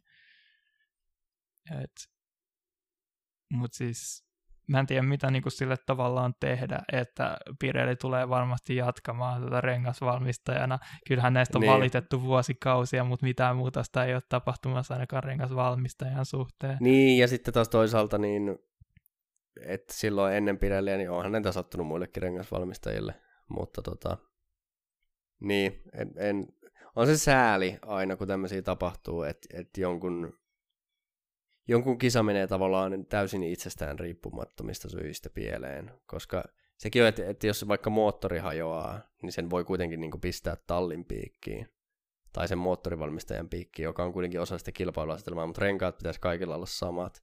Mm-hmm. Niin siinä on aina se, että jos joltain pettää rengas, niin se on vähän, vähän, vähän kurjaa silleen. Että et tuossa vaan se, että niinku, mitä mä toivoisin ainakin, että nyt sitten kun tulee Silverstone, niin tota, tämän kauden aikana, eikö tuukki? Pakkohan sen tulla. Joo, luulisin. niin, niin tota, että siellä sitten ei nähtäisi mitään vastaavaa, että tavallaan niistä viime vuoden niin tota, tapahtumista olisi jotain opittu, että tämä oli tavallaan niin kuin Bakulle tällainen uusi ongelma, ei ole aikaisemmin. On se itse asiassa on Silverstone kal- kalenterissa, koska me puhuttiin silloin yhdessä podcastissa, että Silverstoneissa just taidetaan kokeilla sitä ihme sprinttiaikaa jo kilpailu. Oh no, oh, oh no, no. Jep. Et, tota, mutta joo, siis to, niin kun mä ymmärrän, että tulee tavallaan jotain muutoksia oli kai nyt tapahtunut. Mä en valitettavasti ihan, he, ihan heti ymmärtänyt sitä, että mitä niitä oli muutoksia, mutta niin muutoksia noissa rengassa ja seoksissa ja paineissa oli tapahtunut niin täksi kaudeksi tuossa Bakussa. Että tavallaan nyt varmaan opittiin siitä, että se on, sillä on voinut olla jotain vaikutusta niihin renkaiden kestävyyksiin, mitä ei ehkä todennäköisesti odotettu. Mutta se, että jos niinku tavallaan viime kaudelta jo, on jo tiedossa se, mitä Silverstoneissa kävi. Toisaalta siinä, nyt kun me ollaan puhumaan lisää, niin mä muistan, että kyllä ei se ollut ensimmäinen Silverstonein kisa, jossa oli niin renkaiden kanssa ongelmia. Siinä oli myös se päinvastainen, missä Ferrarilta meni kummatkin renkaat, eikö mennytkin? Oli, oliko sama kausi vai joku aiemmin? Ei, eri kausi se oli sellaisia kausia, kun Ferrari oli kilpailukysyssä. Muistan, että Räikköseltä ja Vetteliltä kummaltakin meni renkaat aivan, kisan aikana. Aivan, Mä en muista, oliko ne vielä samat renkaat. Oliko mun mielestä noi, tota, oikea etupyörä oli mun mielestä se. Ja mun tuntuu, että ainakin Hamiltonillakin taisi olla silloin Musta viime se vuonna. oli vasen takapyörä, eikö siis etupyörä? Niin, se oli etupyörä ehdottomasti. Etupyörä se oli joo, mutta mun mielestä se oli vasen etupyörä. Okay. Mutta tota, niin, itse asiassa tässä viime vuonna olla, muistaakseni Silverstoneissa haettiin kaksi osakilpailua Joo. Just, just tämän koronan takia, niin mun mielestä oli just niin, että, että se, se tapahtui näin tokana Silverstonein viikonloppuna nämä rengasrikot muistaakseni. Joo, ja, ja siinä, oli, siinä oli niin kuin, että, tota, että se ekana viikonloppuna oli jo tosi kova rengaskuluma. Ja sitten Pirelli oli etukäteen päättänyt, että siihen tokan Silverstonein viikonloppuun otetaan astetta pehmeämmät seokset. Joo, mä olin just tulla samaa, että nehän just yritti niin kuin näitä kaksi, kaksinkertaisia viikonloppuja vähän muuttaa sillä tavalla, että just ne rengassa ja seokset oli erilaisia. Ja... Joka, joka on hyvä idea, mutta siinä vaiheessa, kun se eka viikonloppu aikana tajutaan, että renkaat kuluu tosi paljon, ja siinä on seuraavalla viikonlopulla tulossa vielä pehmeämmät, niin si- siinä voi ehkä miettiä silleen, että olisiko siihen voinut reagoida. Jep, että ehkä nyt tota, niin, ehkä me vältytään sillä sen perusteella niin kuin, ainakin sellaiselta katastrofilta, mitä siinä tokana viikonloppuun tapahtui. Mutta sekin tuli jotenkin mieleen siitä, että se oli niitä just nimenomaan mestaruustaisteluiden kannalta tällaiset, viik- tällaiset viikonloput on tosi tylsiä just silloin, koska silloin tota, viime vuonna se oli Bottaksen niin kuin, aika pitkälti kuopattiin sen jälkeen, kun tota, se ringasrikko tapahtui siinä niin kuin varikkopilttuiden jälkeen heti paikalla ja sitten piti niin kuin koko kierros mennä läpi, kun taas se Hamiltonin rengasrikko tapahtui niin kuin keskellä rataa ja vielä päästiin maaliin asti. Niin, niin ja vielä johdossa. Jep. Hassua kyllä, mutta... Mm. Mutta tänä, tänä, tänä, vuonna nyt Bottaksella ei ole ihan sellaista, tota, sellaisesta enää voida puhua. Että... Joo, ei, ei tuossa niinku, vaikka olisi Bottaksen rengas räjähtänyt, niin eipä siinä olisi paljon mennyt, mutta mutta joo, onneksi, onneksi kuitenkin nyt tänä viikonloppuna nyt tämä Hamiltonin vierellä vähän niin kuin tasotti puntteja, ettei tästä tullut niin kuin sellainen Verstappenin, tota, tai kun oli tällaisia, on tällaisia monenlaisia niin kuin kohtia mestaruustaisteluissa, jotka ehdottomasti niin kuin jälkikäteen jää kaivelemaan, että Hamiltonilla se oli Malesian tota, se konerikko aikoinaan, ja Massalla tuli silloin Hamiltonin mestaruusvuodella oli se Singaporessa, kun jäi varikkopysähdyksellä, niin tota, bensaletku kiinni, ja Joo niin ettei tule tällaisia niin kuin, tavallaan ti- tilanteita, jotka ratkaisee lopulta niin kuin mestaruuden. Niin, on, on se ihan totta, että, että no mulla nyt ei varsinaisesti ole tässä niin mestaruustaistossa Verstappenin ja Hamiltonin välillä, ei, ei, ei oikeastaan ole niin kuin mitään henkilökohtaisesti mitään preferenssiä, että kumpi voittaa, mutta lähinnä mulla on vaan se, että mä oikeasti toivon, että se menisi sinne viimeiseen kisaan asti. Niin, että se ajamalla tavallaan tota, ratkeaa, vaikkakin tietenkin tallien voimasuhteet voi niin kuin vaihdella kisasta toiseen, mutta... Niin, mutta et, et se jotenkin kuitenkin silleen pysyisi jännittävänä, koska siitä on, siitä on liian kauan, kun meillä olisi ollut, on ollut kahden tallin välinen niin kuin oikeasti mestaruustaisto. Niin, eikä niin kuin ole pitkä aika oikeasti ollut Mersu näyttänyt noin heikolta kuin mitä se näytti silloin perjantaina vielä. Että... Joo. Joo, me tosi vähän, niin kuin viimeksi puhuttiin, tota, eikö puhuttu Aston Martinista, päädyttiin puhumaan enemmän niin kuin, tota, öö, Mersusta. Ja, mutta joo, mutta niin, me päädyttiin tähän sitten Rengan rikosta puhumisen takia. Joo. Tota. Mutta siirrytäänkö me Alppineen sitten tästä? Totta. Mehän puhuttiin silloin viime viikonloppuun, että Alppineelta tulisi aika vaikea viikonloppu sen perusteella, mitä Monakosta tapahtui. Mutta ei sinänsä niinku ihan mikään, ei tietenkään mikään paras viikonloppu, mutta samaan aikaan ei nyt mikään katastrofi ja lopulta kaiken tämän sekoilun niin tota keskellä, niin Alonso pääsi kuudennelle sijalle ja ottamaan ihan hyvän tukun pisteet tota Alppinellekin. Ja... Joo, että et Esteban Oconille tosiaan kisasta keskeytys. Sieltä taisi olla joku ihan, ihan perustekninen vika. Mm. Mutta tota, aikaa jo niin niin, en, en, en sitten ole ihan varma, että miten, miten pahasti sielläkin on mennyt noin punaisten lippujen takia kierrokset sekaisin. Okon 12, Alonso 9.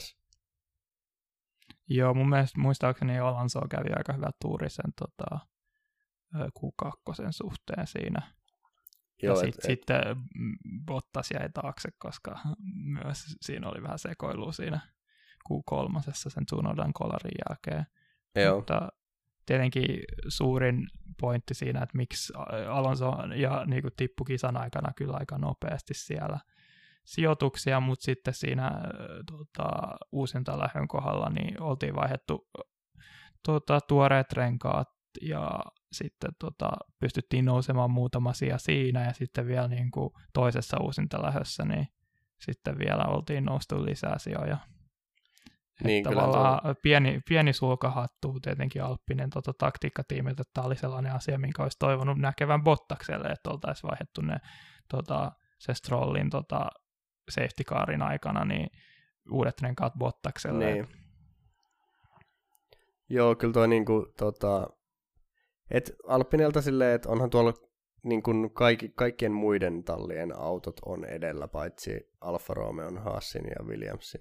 Mm-hmm et toki siis sinne jäi taakse siis myöskin esimerkiksi Daniel Ricardo ja Valtteri Bottas, mutta tota, et, et siis niin kun ehkä Alppinen sai viikonlopusta enemmän irti kuin mitä ehkä ihan puhtaan vauhdin puolesta olisi niin sopinut odottaa.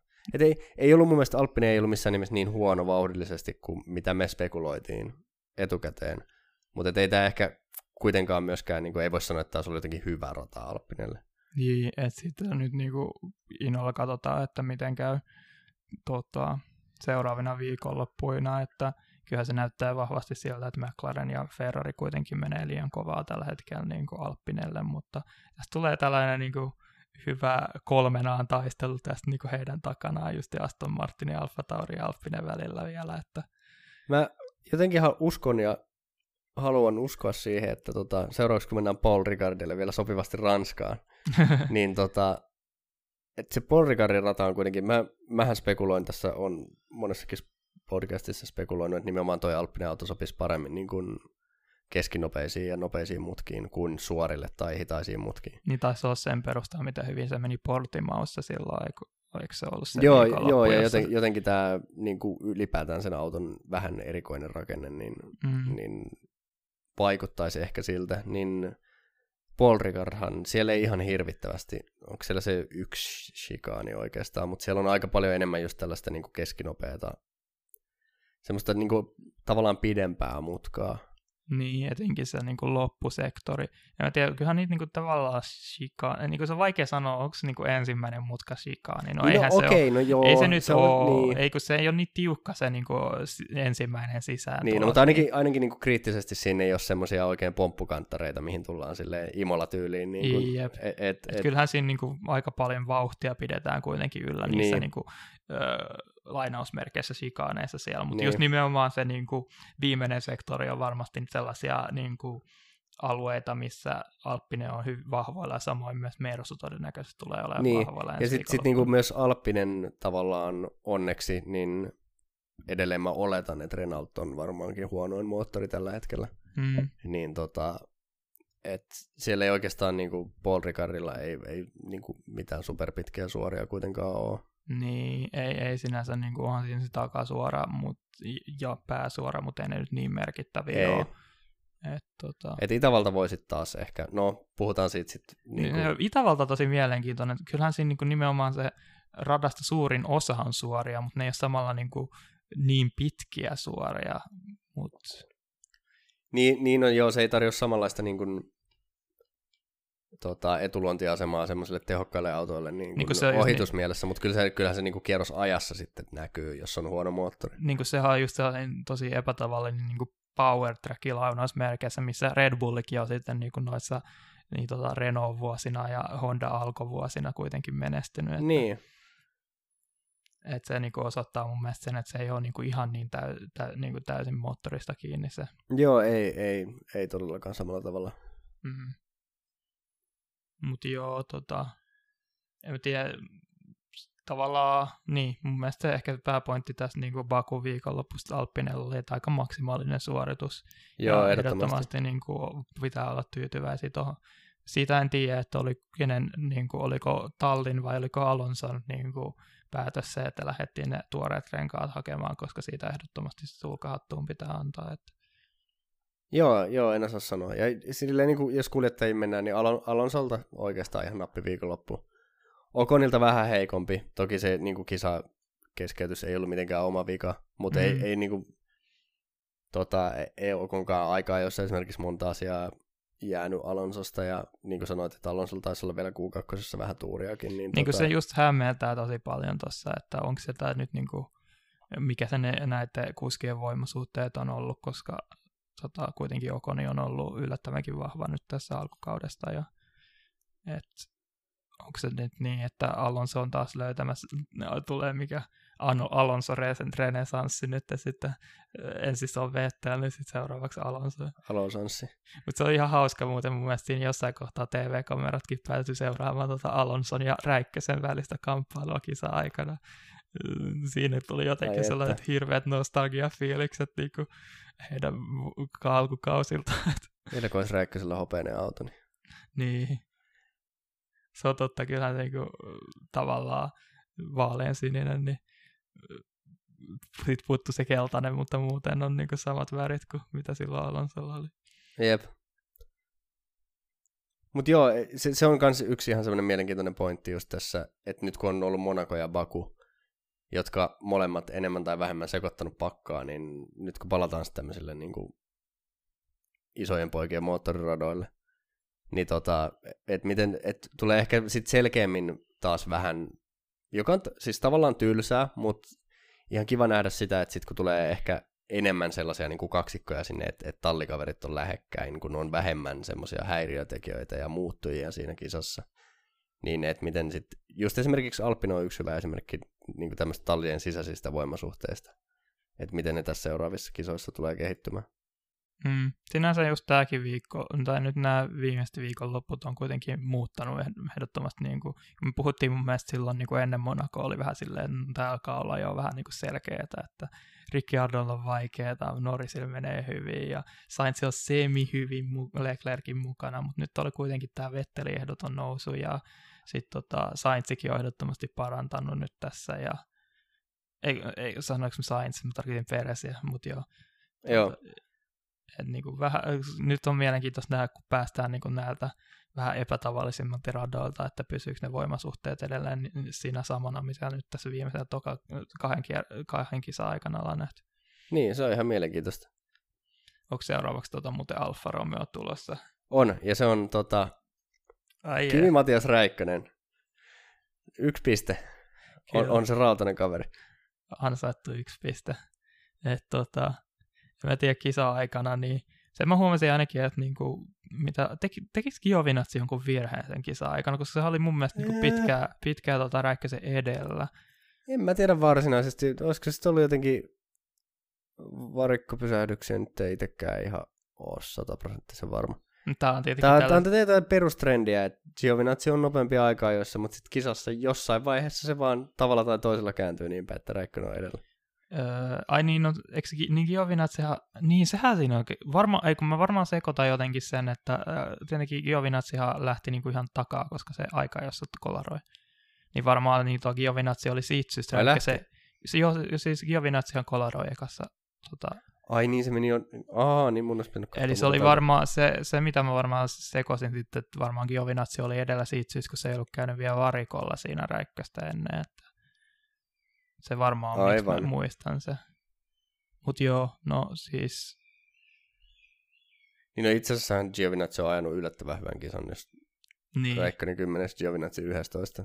Giovinazzi on kuitenkin lähtenyt viimeisestä ruudusta. Ja tietenkin varmasti se tota, vari, tai niinku se, niin en tiedä itse asiassa, miten kävi sen niinku, ainakin tietenkin se turva-auto varmasti niinku toi Giovinazzian lisää enemmän kisaan sitten.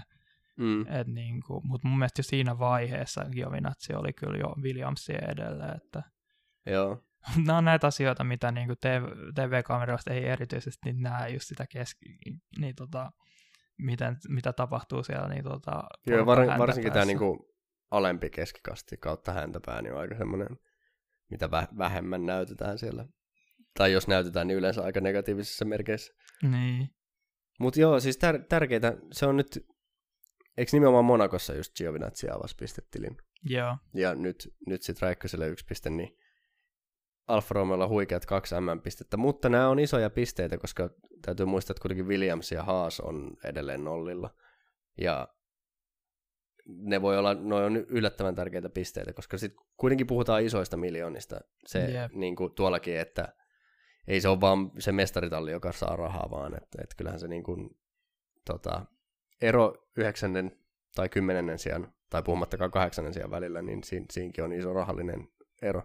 Niin, että ottaa nyt näitä niin kuin, pieniä pisteitä, joilla voidaan sitten saada niin kuin, eroa kuitenkin. Et jos käy esimerkiksi niin, että tulee joku se, sekava viikonloppu, jossa sitten Williams saa niin kuin, joku kahdeksannen sijaan jostain syystä, niin että sitten pystyy niin kuin, kuitenkin se, että on, niin kuin, osoittaa sitä no, parempaa vauhtia niin kuin aikaisen niin kuin, alkukaudesta kuitenkin sillä, että on muutama piste jo plakkarissa. Ja tämä on ehkä semmoinen niin Alfa Romeo vahvuus, että eihän se auto ole mikään kauhean hyvä, mm. mutta kuljettajien tasaisuus, ja mä nostaisin tässä nyt myös niin kuin Giovinazzin, vaikka vetikin tota, nyt aikaa, jossa se ei näe. Niin, veti monin muunkin. niin, mutta et, tota, et Monakossakin oli sama tilanne silloin toisin päin, että Räikkönen oli 11 ja Giovinazzi 10, että vaikka toinen auto olisi siitä vielä tippunut pois, niin silti olisi tullut se piste. Et okei, Williamsilla on George Russell, joka ajaa hyviä kisoja, mutta et tuntuu, että Alfa Romeo on kuitenkin näistä peräpään talleista se, jolla on lähtökohtaisesti aina kaksi autoa aika siinä holleilla, että sitten jos alkaa oikeasti kärjestä tapahtuu, niin pystytään hyötymään siitä. Kun sitten taas Williamsilla on yksi oikeasti niin hyvä kuljettaja, mä Williamsin auto tietyissä tilanteissa voi olla jopa parempi kuin Alfa Romeo, mutta sitten taas kun toinen kuski ei ole oikeastaan koskaan missään. Mm. Ja Haasin tapauksessa nyt oikeastaan kumpikaan kuljettaja ei ole missään. Niin tota, että Alfa Romeo on ihan hyvin pystynyt nyt kahdessa viime kisassa hyötyä näistä. Niin, kyllä minusta on ihan hyvä pointti se, että niin kuin, kun on kaksi hyvää kuskia, niin se tuo enemmän mahdollisuuksia, että kyllä varmasti niin kuin, joku Alfa Taurikin olisi voinut niin kuin, nappaa noissa aikaisemmissa kisoissa niitä pojoja, jos niin kuin, Tsunoda olisi ollut oikeasti niin kuin, paremmin niin. vetänyt sitä paremmin, eikä se olisi kaikki ollut tavallaan Gaslin tota, harteilla. Et esim, esimerkiksi just Imolassa, missä sitten Gaslin kisa meni pieleen sen taktisten syiden takia, niin sitten niin kuin Alfa Tauri ei napannut sieltä kai mitään sitten, että Joo, ja kyllä tässä niin pikkuhiljaa rupeaa kuitenkin Giovinazzinkin osakkeet niin kuin, nousemaan, koska mun oli monta vuotta silleen, että et, et puhuttiin joka, koko ajan siitä, että joko, joko Giovinazzi saa kenkää. Jep, et kyllä... et, nyt on mun mielestä ihan viime aikoina niin kuin alkanut näyttää oikeasti ihan siltä, että sieltä on varttunut ihan hyvä kuljettaja. Niin tos, tosiaan musta tuntuu, että siitä oli paljon puhetta etenkin viime kauden lopussa. Tai mun mielestä se oli niin, että nimenomaan koska Giovinazzi oli antanut niin hyviä näyttöjä siinä niin kuin, tota, edellisellä kaudella, niin oli vaikea nähdä, että niin kuin, et, koska just nimenomaan Mick Schumacher oli niin kuin voittanut tota F2, jolla oli varmasti niin kuin haettiin sitä tallipaikkaa, niin oli vaikea jotenkin nähdä, että Giovinazzi olisi niin kuin ihan heti paikalla saanut kenkaa siinä vaiheessa. Niin. Et lopulta kävi niin, että Haassilta, Haassilta löytyi se tallipaikka, eikä niin kuin Alfa Romeo on tarvinnut tota, moottori asiakkaana tota, heittää kumpaakaan, ei Kimiä eikä Giovinazia mäkeen, mutta, tota, mutta esimerkiksi tulevaisuudessa, niin kuin mikä sitten tapahtuu, niin kun tulee uusia Ferrari, tai niin kuin niitä Ferrari Akatemian kuskeja nyt tota, tulevaisuudessa, niin varmaan se on ensimmäisenä se Kimin nimi vanhana konkarina, joka on niin kuin enemmän niin kuin lähtemässä menemään kuin Giovinazzi tässä vaiheessa. Että... Joo, ja mä, mä en usko, että tässä edes saadaan aikaiseksi enää mitään semmoista kauhean suurta niin kuin ristiriitaa, että varmaan, niin, varmaan se... ihan tyytyväisenäkin Kimi on sieltä niin kuin pikkuhiljaa väistymässä sivuun, että, yep. että ihan suhteellisen niin kuin rauhallisissa merkeissä saadaan se vaihdos tehtyä. Ketä siellä muuten nyt on, on Ferrari-junioreita? Öö, ehkä Robert Schwartzman tulee ensimmäisenä Joo. mieleen. Et just nyt tänä viikonloppuna tykkäsin seurata tosi paljon sitä F2 menoa, ja nyt Schwarzmanilla oli vähän parempi kau- tai niinku kisa viikonloppu, mutta samaan aikaan niinku ei ehkä ole niin vakuuttava ollut kuin mitä luulisi.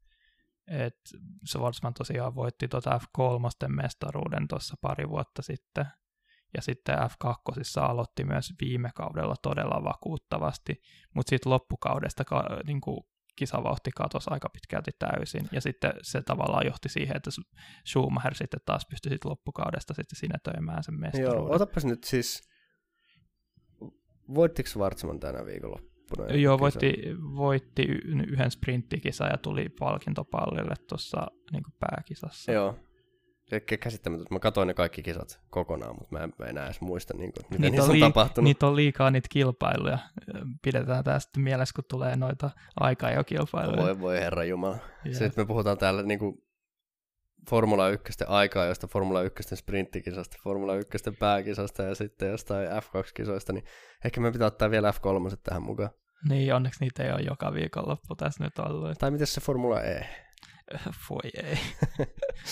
voidaan spekuloida sitten, että onks, oliko se fun boosti tänä viikonloppuna sen arvon, että olisiko joku toinen kuski ansainnut sen enemmän. Oi herra jumala. Joo. Niin. Mä yritän muita, miettiä, että onko ketään muita tota Ferrari Akatemian kuskeja nyt, koska Calum Ailothan oli niin viime kaudella vahvasti tota, Joo. mestaruustaistelussa, mutta mun mielestä nyt se on tota, Alfa Romeon testikuskina nyt.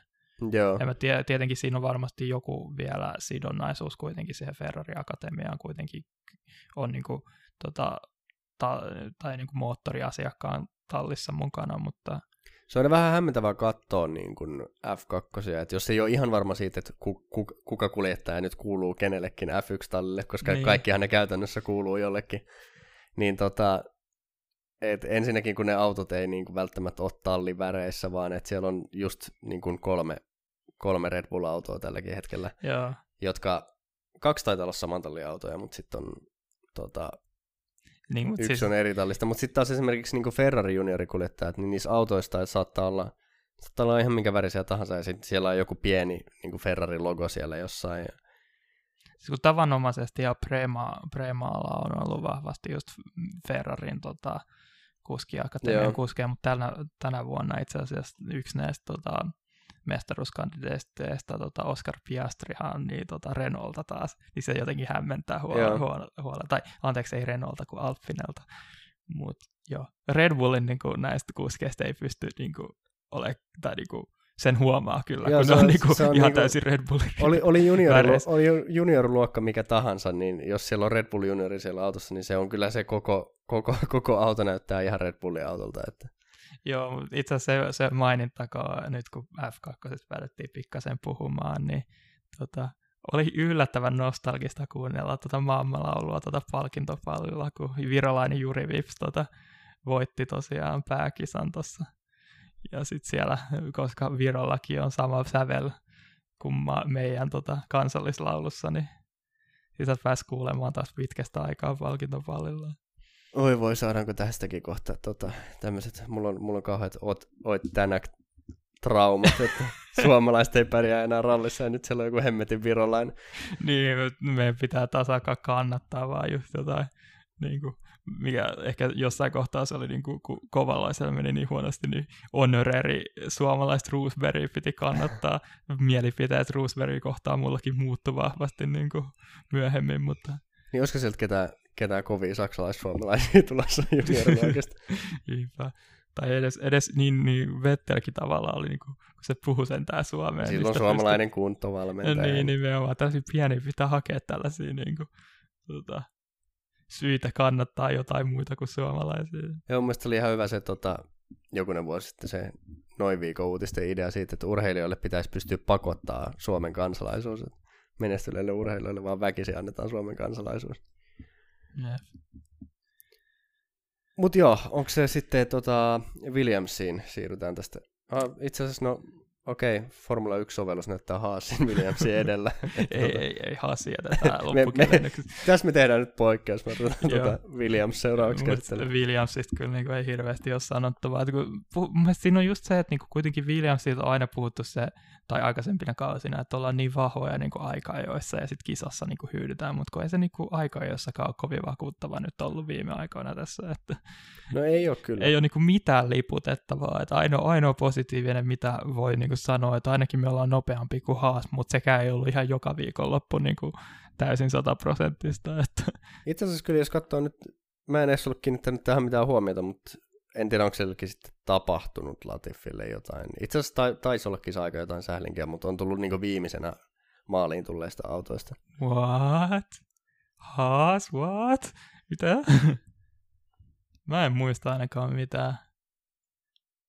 Ihan kuin, ihan kuin olisi joku flashback siitä. Eihän täällä ole muuta, muuta se, selitystä, niin kuin, pakkohan siinä on jotain häslinkiä olla tapahtunut. Niin, How has this happened? Husband. Mutta joo, et ei ollut silleen aika-ajoissakaan George Russell 15, Latifi 16, ja tosiaan siellä on kaksi, kaksi ainut seinään, eli, eli haasit Niin. vaan takana käytännössä. Niin nyt ei niinku oikeastaan edes Russell ole pystynyt tuolla autolla taikomaan Mikä, mitään. mikä se oli tota, aikaero tallikavereiden välillä? Öö, hyvä pointti. Se on tota... Mm, no joo, on se tollanen... Otas, mitä nyt lasken tosta? Semmonen vajaa 40. Joo, tietenkin eri sessioissa, mutta silti kyllähän toi niinku Öö, ei, kun mä katsoin saman session aikaa. Aa, se, joo. Sit se on tota... Mut No joka, ei itse asiassa aika, aika samanlainen silti, vaikka ottaisi miten päin noin no mutta joka tapauksessa kyllä toi aika merkittävä ero edelleenkin, että niinku, On se. Tosi, toki niin pitkä ratakierros. 1.42 Joo, alkuisista ajoista puhutaan. Et mäkin jotenkin tuntui tosi käsittämättä, että kyllähän noin niinku aikaa ja noin erot oli varsin pienet verrattuna siihen, että kuinka pitkä ratakierros tavallaan oli. Muista, oliko se niinku, öö, Q2, kun oli just niin kuin, vaikka kuinka monta kuskia yhden kymmenyksen sisällä siinä. Joo, kyllä on niin kuin, se, mikä on ollut tosi positiivista tässä kaudessa, niin on kyllä niin kuin todella paljon tullut erot, niin kuin, niin kuin tiivistynyt toi pakka. Mm. Ja on, on se ehkä ollut pidempää aikaa jos trendi. Varmaan itse asiassa jopa sieltä niin kuin ihan hybridiaikakauden alusta asti. Että koko ajan kaudikaudelta. Muistan silloin 2014, kun tuli nämä hybridisäännöt. Niin olisiko siellä Mersun ja tota, mikä silloin oli, Caterham oli varmaan kaikista huonoin. Mm-hmm. Niin tota, ensimmäisen ja viimeisen eroaikaa, jossa oli jotain niin kuin seitsemän sekunnin luokkaa, joka on mm. siis aivan järkyttävä. No, siis sekin oli puhuttiin vähän... käytännössä, että Caterham oli, oli niin kuin F2-autoja se, melkein. Niin, mutta se oli, se oli sellainen aikaus, mikä oli jotenkin ihan epätavallinen nyt. Niin, kuin, niin on, se oli, kun ne oli ne niin kuin, uudet talit oli niin paljon huonompia, että nyt, niin kuin, sit varmasti kaikki oli hirveän yllättyneet siitä, kuinka hyvin haase silloin tuli aikoinaan. Niin tota, se oli, joo. Et niin oli kuitenkin jotenkin kil- kilpailukykyinen, ellei saanut, olisiko saanut debyttikisassa yli pisteitäkin heti, että jos muistaa oikein. Kyllä joo, olisiko ollut, jos nyt ihan tästä hatusta heitän, niin Roman Grosjean kuudessia ehkä. Joo. Et sille, se oli niinku tosi, muistatko nimenomaan siinä oli se, että tota, Kovalainenkin otti silloin riskin sille ja että niin, tota, kyllähän nyt jo, jokinlainen kilpailukykyinen auto on pakko tulla sieltä Caterhamilta, niin sitten se aika pahasti tota, potkas perseellä sitten se, Joo, se yritys. Että kuitenkin puhutaan, että oli niinku kuskina ennen, ennen sitä McLarenilla. Niin, niin joo, ei, ei se kyllä. Se lopahti aika ilkeästi, mutta tässä oli niinku melkein, melkein vielä hyvä aasin siltä puhuttiin Haasista, niin voidaan niin. varmaan, jos ei Williamsista ole sen enempää. Niin, no, tota, päästiin takaisin tota, tavallaan omaseen tota, nokkimisjärjestykseen, että tota, Schumacher oli nopeampi kuin Masepi, niin ja mä muistan, että tuota, kisan aikanakin sitä ei TV-kameralla näytetty, mutta siinä oli jossain kohtaa, niin kuin, no niin, nyt on keltaiset, keltaiset liput tuota ykkösektorissa, mikä siellä on tapahtunut, ja siellä joo, Masepin on tehnyt jotain. ei koskaan päässyt näkemään, mitä se pää, päätyi tekemään, mutta tota... Joo, taisi olla taas niin kuin Masepinin osalta tämän viikonlopun aikana, niin a- aika paljon taas kuuli huutelua puna- ei, punaisista lipuista, siis sinisistä lipuista ja tämmöistä, että että olisi taas vähän ollut semmoista, että ei, ei nyt oikein niin kuin ehkä oikea oppisesti väistetty nopeampia autoja. Ja... Niin kyllähän tuo Masepi niin, niin kuin selkeästi hakee jonkinlaista kilpailua, pääsisi, pääsisi kilpailemaan jollain tavalla. Et se oli hyvä tuossa tota, tuota, haastatteluissakin, että niin kuin, sitä harmitti kisan jälkeen nimenomaan, että hän oli päätynyt niin kuin, tallikaverin taakse. Että se on se niin kuin, päätavoite, mikä Masefinilla tällä hetkellä on. Sinänsä ymmärtää, mutta se, että niin kuin, jotenkin mittaa täysin niin kuin se, että onko viikonloppu hyvä vai ei pelkästään siihen, että ollaanko tallikaveri edellä. Niin, niin no se, sehän se nyt on haasin. Tavallaan se nimenomaan siitä syystä, koska se on niin harvinaista, että sen tallikaveri edellä ollaan. Että... Niin, niin. Mutta eipä tuossa niinku Haasin tilanteessa, minkäs teet. Niin, kyllähän se niinku aika jo vauhdissakin oli mun mielestä niin, että ei nyt hirveästi ollut sanottavaa just nimenomaan Williamsin vauhdille, että olihan tuossa noita muutama viikolla. Niin en mä tiedä, ehkä tässä on nyt, kun mä muistan, että se Portimao viikonloppu oli ehdottomasti sellainen, mikä niin kuin herätteli toiveita siitä Williamsiin ja tota... No joo, nyt kun itse asiassa sanot, niin tota, ää, nimenomaan nyt siis Azerbaidsanissa, niin Mick Schumacher on jäänyt aikaa, jossa siis nopeampi haas niin. on jäänyt Nikolas Latifista sekunnin. Niin. Että se siitä, siitä niin kuin tiivistä pakasta niin, et, mutta siis ehkä, ehkä tässä on tällainen, en mä seura, muistan, mun mielestä Monakossa oli vähän sama juttu silloin, etenkin Schumacheri, joka on tavanomaisesti ollut se nopeampi, niin siinä oli paljon ongelmia. Niin sielläkään se Haassin vauhti ei ollut, mutta ehkä, ehkä Haassinkin auto on tällainen, että se suosii enemmän tällaisia tota, nopeita mutkia, ja ehkä, ehkä sitten tota, sormet ristissä, niin tota, Ranskassa sitten nähdään vähän enemmän taistelua Williamsin ja Haasin välillä, että päästään vähän jotain puhumaankin täällä. Masep, Masepin on niin nopea kuljettaja, että ei se voi ajaa tämmöisellä hitaalla radoilla. niin, no ha, Masepinilla on varmaan ihan hyvä, kun niin, tota, ei hirveästi voida osua tota, um, seiniä, seiniä tuolla tota, Paul Ricardissa. Ai että Masepin tulee rakastamaan Paul Ricardia. Mutta hei, otetaan nyt, nostetaan nyt tota, se kuitenkin pöydälle se, että eihän Masepinkaa tota, hirveästi päätynyt kolaroimaan nyt kummallakaan tota, ei, ei. kaupunkiradan. Mä en muista, että ol, oliko niin, että mä en muista, että oikeassa harjoituksissa kuitenkin päätynyt tota, jollain tavalla seinään, mutta...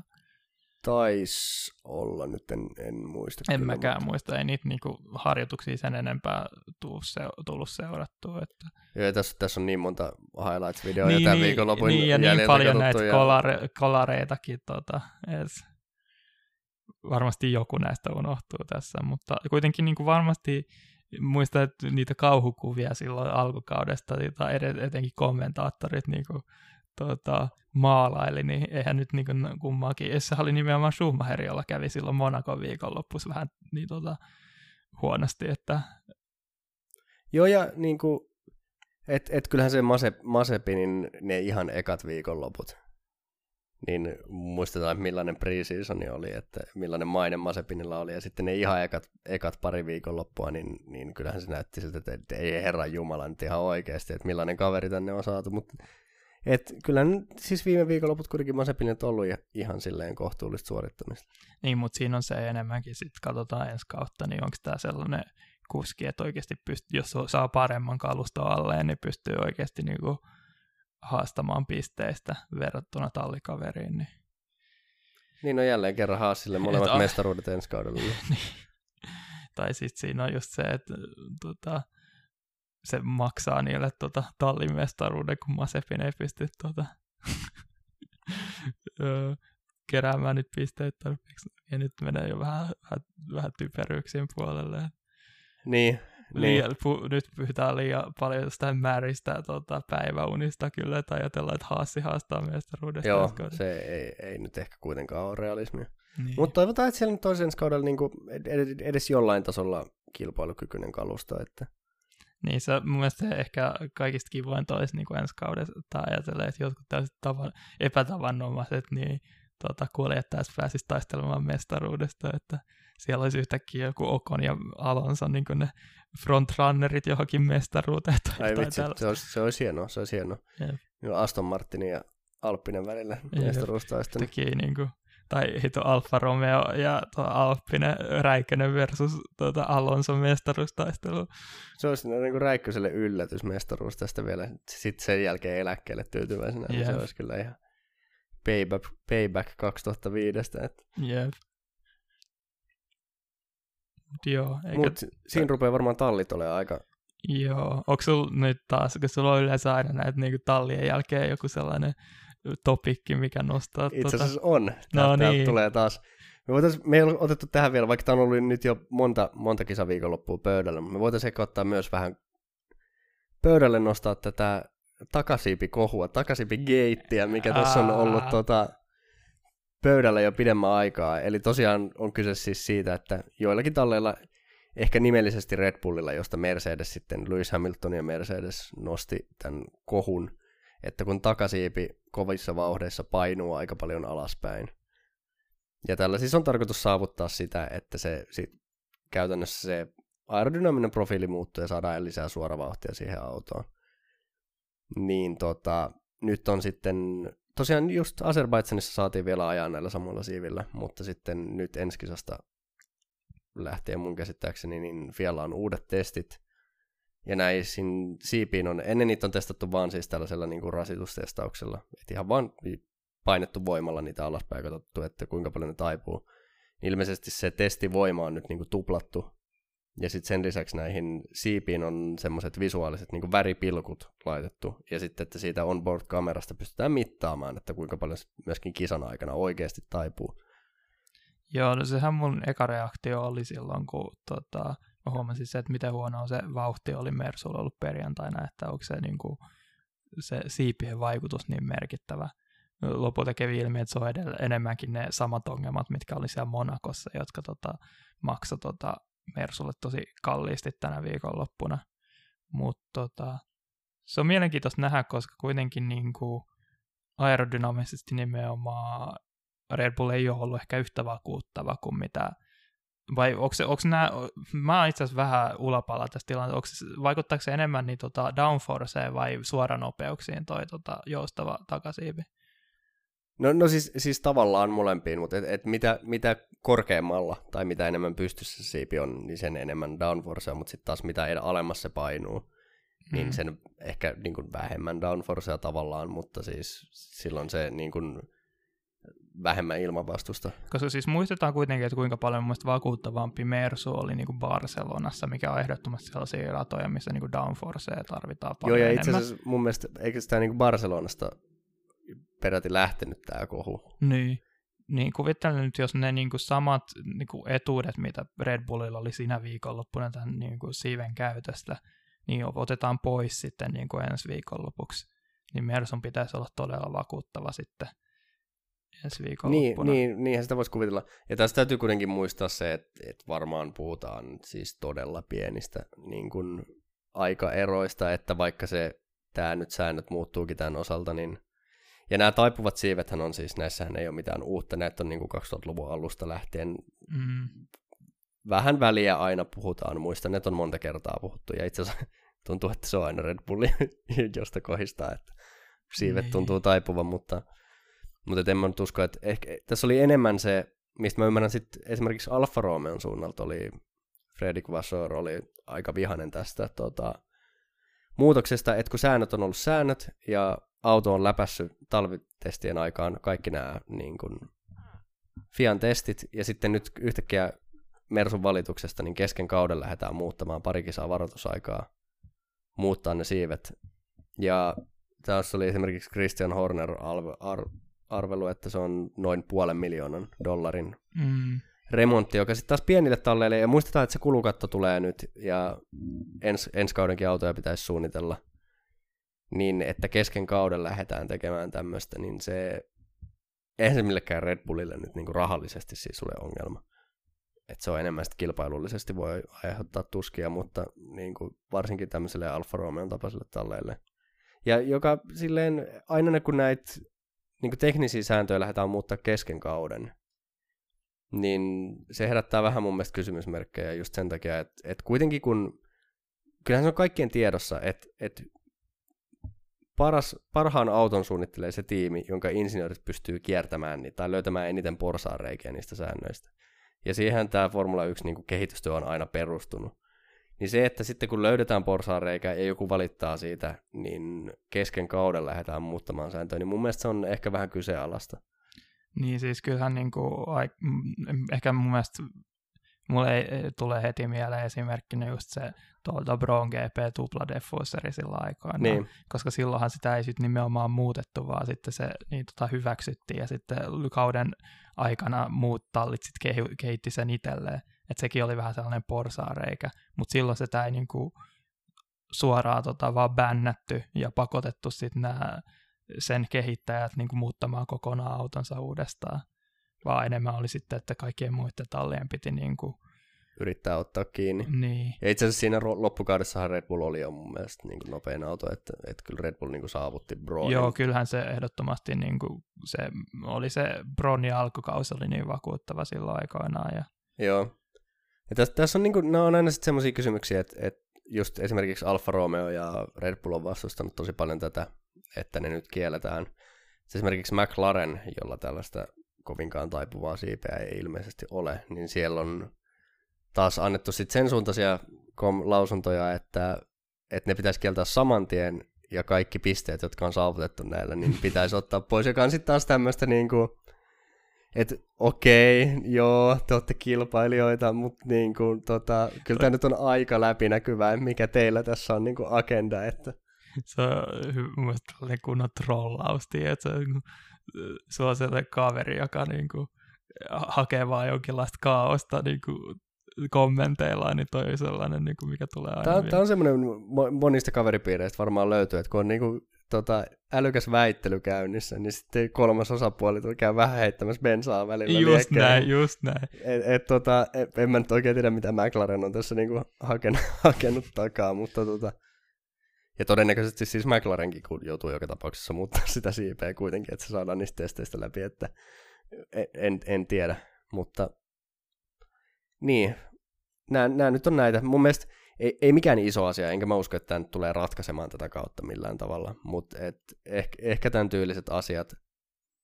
Et mä ymmärrän, että sitten sit kun mennään oikeasti niin kun pois sieltä sääntöjen harmaalta alueelta ja enemmän sinne niin kun kielletylle alueelle, niin kuin jos otetaan nyt viime vuosilta vaikka, miten tämä tota Racing Pointin kopioitu Mersu, Niin. niin, niin mä ymmärrän, että jos, totta kai, ja jos, jos se auto on laiton, niin kyllähän rankkua saa antaa, se on ihan selvä asia.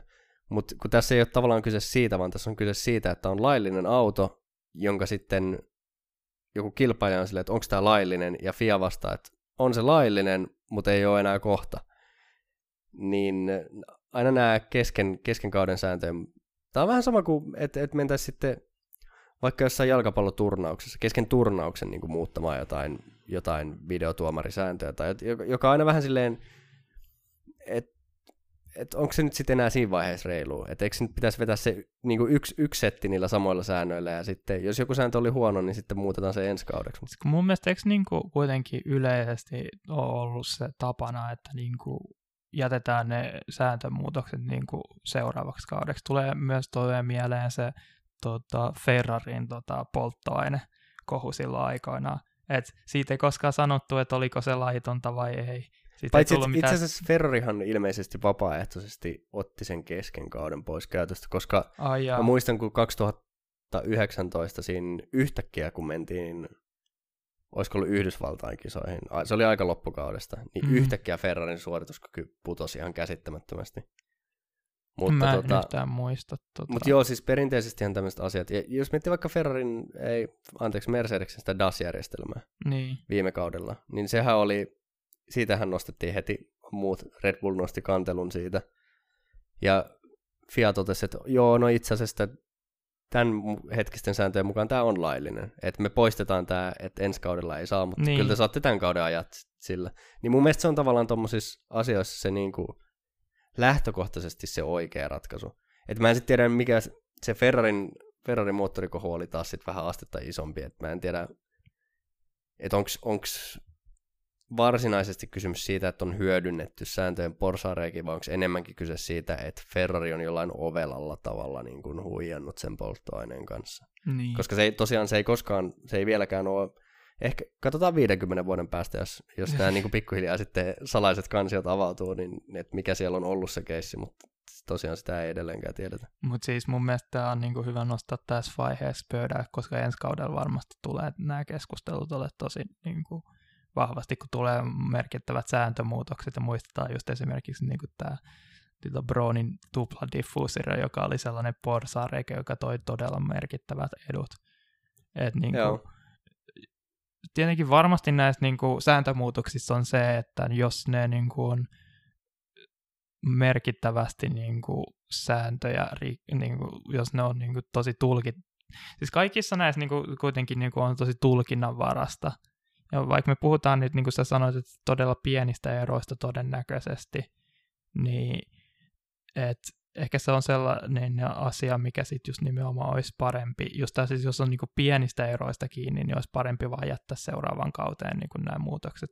Mutta jos tulisi tällaisia niin joku tosi merkittävä porsaareikä, joka niin tota, aiheuttaa todella suuria eroja, niin, ne, niin niistä voisi puhua enemmän niiden muuttamisesta niin kesken kauden.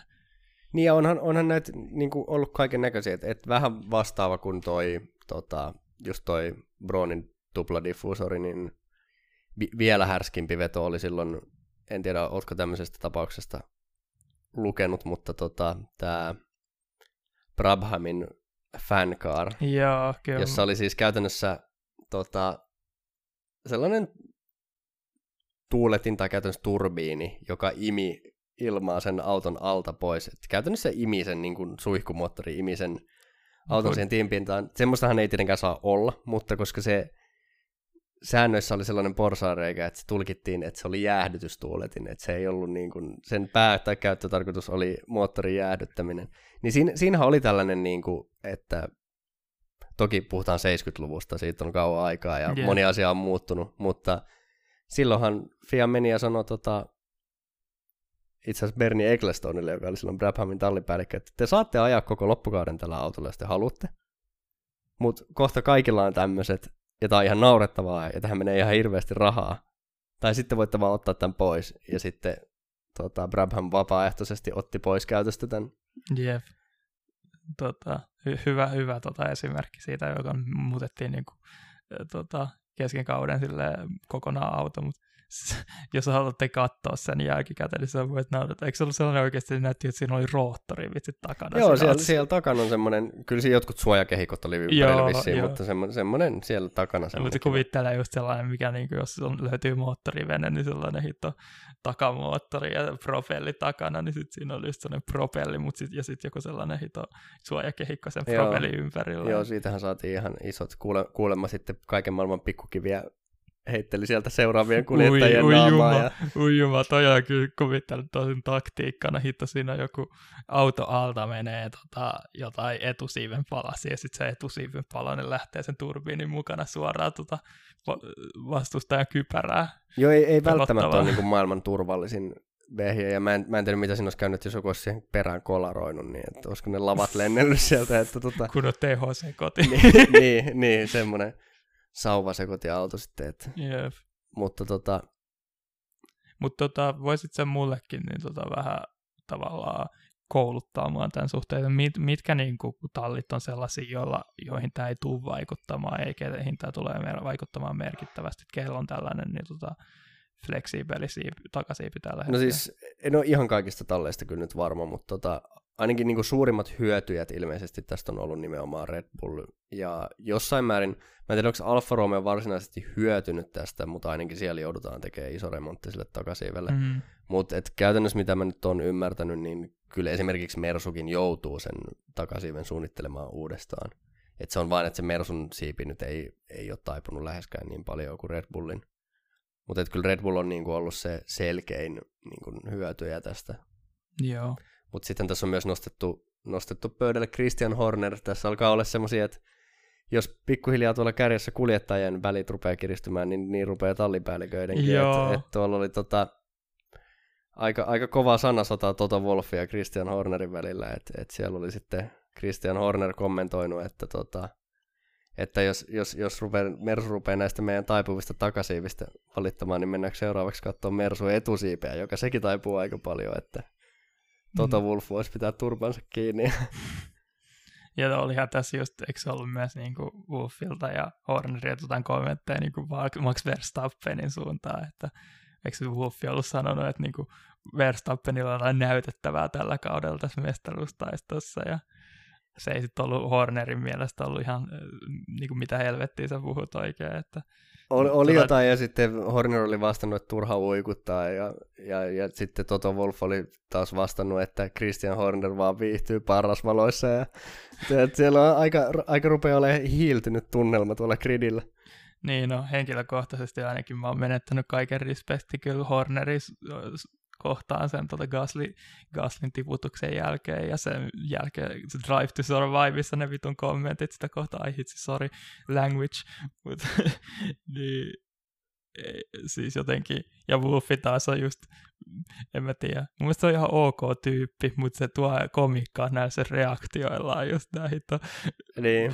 tää, tää niin, Wolfin pöytä on aina tunnettu tästä, että jos menee huonosti, niin pöytä tota, kärsii. Joo, oli itse asiassa ihan hyvä pätkä, kun tota Hamilton veti sen jarrutuksen pitkäksi, niin YouTubesta Wolfin reaktio. Ei itse asiassa lyönyt pöytään, mutta siellä oli vain enemmän semmoinen, näytti joltain shokkireaktiolta. Yeah. Mutta tota, joo, ei, no mäkin sanoin tässä jo aiemmin podcastissa, että koko toi Red Bullin organisaatio, niin en, en ihan, se on, se on tommonen niin kuin, siellä on kauhean show, semmonenhan se on, semmoinen show-sirkus tavallaan se koko Red Bull-organisaatio, että että kauheasti koko ajan riudataan joka suuntaan ja heitellään ei ainoastaan omista kuljettajista, vaan myös ihan muidenkin tallien. Kyllähän siellä on niin kuin Helmut Margot sun muut, niin on esimerkiksi Bottastakin monta kertaa niin kuin aika härskistikin tota, niitä parempina kausina niin tota, mollannut julkisesti. Niin... niin, ja silloin aikaisempina kausina se vastaus on ollut niin kuin kattele, katselkaa omia kakkoskuskejanne.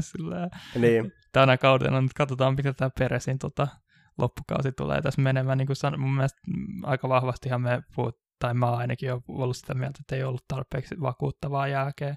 Eikä se niin kuin edelleenkään, vaikka nyt tietenkin nosti tosi korkealle sen Peresin tämän viikonlopun tota, suorituksen, niin ei sitä nyt niin kuin automaattisesti voi olettaa, että se tulee olemaan tulevaisuudessa ihan samanlaista. Et kyllähän niin Bottakseltakin on nähnyt näitä parempia viikonloppuja, ja sitten tulee tällaisia viikonloppuja. Että... Niin, et, et, ei tietenkään, niin kuin, että tämähän on aina sellainen urheilussa ja varsinkin Formula 1 sellainen media, median ja myöskin muidenkin katsojien ongelma, että olet niin hyvä kuin viimeinen kisasi. Että se on niin. kuitenkin aika kapea katseista, että, että eihän se nyt oikeasti käytännössä niin mene, mutta sanotaan, että jos, jos, peret, jos se tämän viikonlopun taso pysyy, mutta sillä tavalla, että aika-ajat vielä tuosta paranee, niin sitten on kyllä hyvin pullatuunissa. Joo, se on totta. Aika-ajat on ehdottomasti sellainen asia, mikä ei edelleenkään sekin ole tänä viikonloppuna mennyt. Sitä odotellessa mutta jälleen kerran niin tuommoinen katurata ja noin edelleen, niin nyt kun mennään sitten tavallisemmille radoille, niin mm. kyllä mä odotan peräsiltä ihan, ihan tulosta. Joo, tulee olemaan ihana katsoa varmaan noita seuraavia tota, aikaa jo, kun ei tule punaista lippua jatkuvasti. No Paul Ricardille ei ainakaan pitäisi tulla. Et jos sinne saadaan punaiset liput, niin se on jo ihan suhteellisen niin, niin nyt on varmaan aika vaka- vakavasta kolarista kyllä kyse siinä vaiheessa. No on, on siellä toki ykkössektorin lopussa on ennen sitä neulan silmää, niin siinä on ratavalit muistaakseni aika lähellä. Mm. Et on siellä, ainakin muistat joku vuosi, joku Haas, olisiko Roman Grosjean. Taisi muuten olla, niin, tällännyt sinne tota, niihin valleihin, mutta mut noin muuten, niin aika vapaasti siellä saa kyllä vedellä.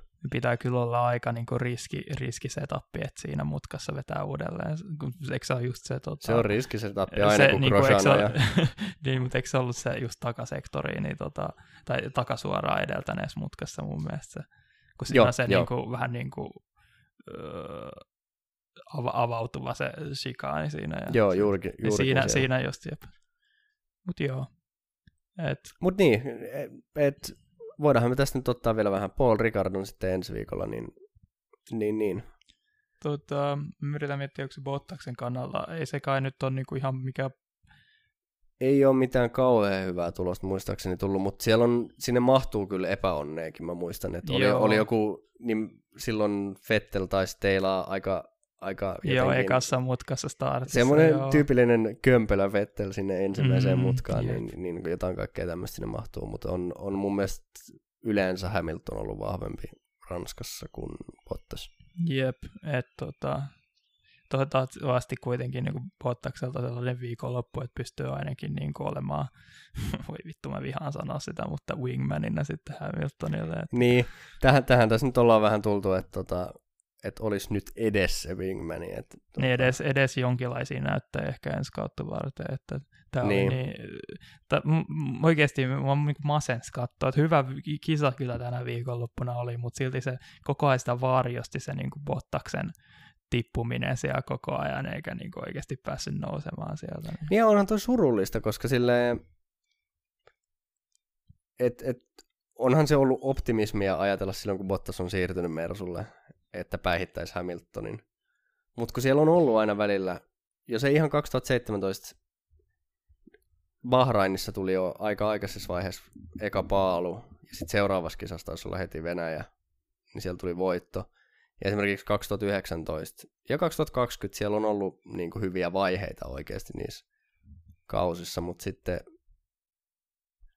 kyllä tässä jotenkin että kyllä nyt mennään vielä alempana kuin 2018, joka oli niin kuin tavallaan se Bottaksen huono mersukausi, niin, niin toivottavasti tämä nyt kääntyisi tästä. Koska... Siis ennen kaikkea mitä mua alkaa niin pelottaa se, että, ei, että onko meillä tulevaisuudessa suomalaisia F1-kuskeja enää, koska hir, niin kuin hirveästi mitään lupaavia suomalaiskuskeja ei nyt ole tulossa. Että onko ainoa tapa, jolla kuulee maamme laulun, niin tulevaisuudessa juuri Vipsin kautta. Ja mitä no, pirussa sekin jumala. pääsisi niin kuin palkinto tai niin kuin voittamaan kisoja, niin enpä tiedä.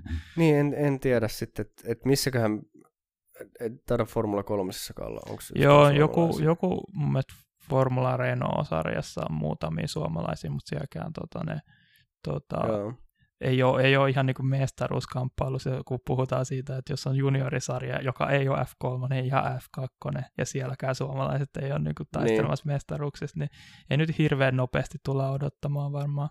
Joo, että et viimeisin, jonka muistan, että et F3 pärjäsi ihan okei jossain vaiheessa ja taisi ajaa muutaman kisan F2, oli Niko Kari, mutta Mm-hmm. sekin on tainnut jo mennä se- ja tulla. Siinä oli vähän niin kuin ne, tota, sen jälkeen kun tiputtiin se Red Bullin kuski niin, tota, ohjelmasta, niin sen jälkeen vielä yriteltiin muutama kausi vähän F2 ja F3, mutta tota, ei sielläkään oikein tuloksi tuon, tullut. Niin, Joo, että kyllä se, kyllä se nyt vähän, ja kun ei Bottaskaan ole enää niin kuin nuori kuljettaja kuitenkaan, että tota, voi olla, että tässä tulee sellainen suomalaistain jossain vaiheessa sellainen kuivakausi kyllä niin kuin Formula 1. Niin kyllähän siinä oli vähän sellainen kuivakausi sen niin kuin, tota, koko kovalainen tyyli oli ainoa kuski silloin niin, hetken aikaa. Sitten tota, sitten kai Räikkönen vähän niin kuin tuli takaisin, mutta sitten ja sitten Bottas tuli pian niin kuin sitten Williamsin kautta tota,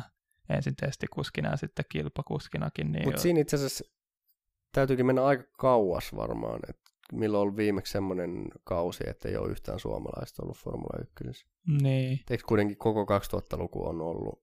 Eihän siinä, eihän siinä niin kovalaisen Räikkösen, Räikkösen tauon aikana, eihän siinä ollut yhtään semmoista kautta, että ei ollut kovalainenkaan. joo, kyllä ne kumpikin oli kyllä. Että, tota, Että tota, et se on sitten sit- jossain, onko koko 90-luvunkin ollut? Niin koska kyllähän Häkkinenkin ehti tosi pitkän uran teke, tehdä ennen kuin sitten pääsi taistelemaan niistä tota, mestaruuksista sitten siinä. Niin, ja siellä on kuitenkin sitten JJ Lehto ollut ja Mika Salo. Ja, et, no va- varmaan käytännössä siis Keke Roosbergin ja sitten tämän niin kuin Häkkis Salo Lehto sukupolven välillä on ollut jokunen vuosi siinä 80-luvun loppupuolella. Mm, varmaan, että ei ole ollut, mutta, mutta et, tota, onhan, onhan se surullista, jos, jos sellainen kuivakausi nyt sitten tulee. Mutta toisaalta sitten taas, mä oon miettinyt sitäkin, että onko se sitten rennompaa, kun kuitenkin rakastaa tätä lajia ja oikeasti Nee. tykkää, tykkää katsoa, niin on, onko se sitten rennompaa, että, että sit kun siellä, jos ei siellä ole suomalaisia, niin ei tarvii jatkuvasti stressaa sitä, että miten mites nyt menee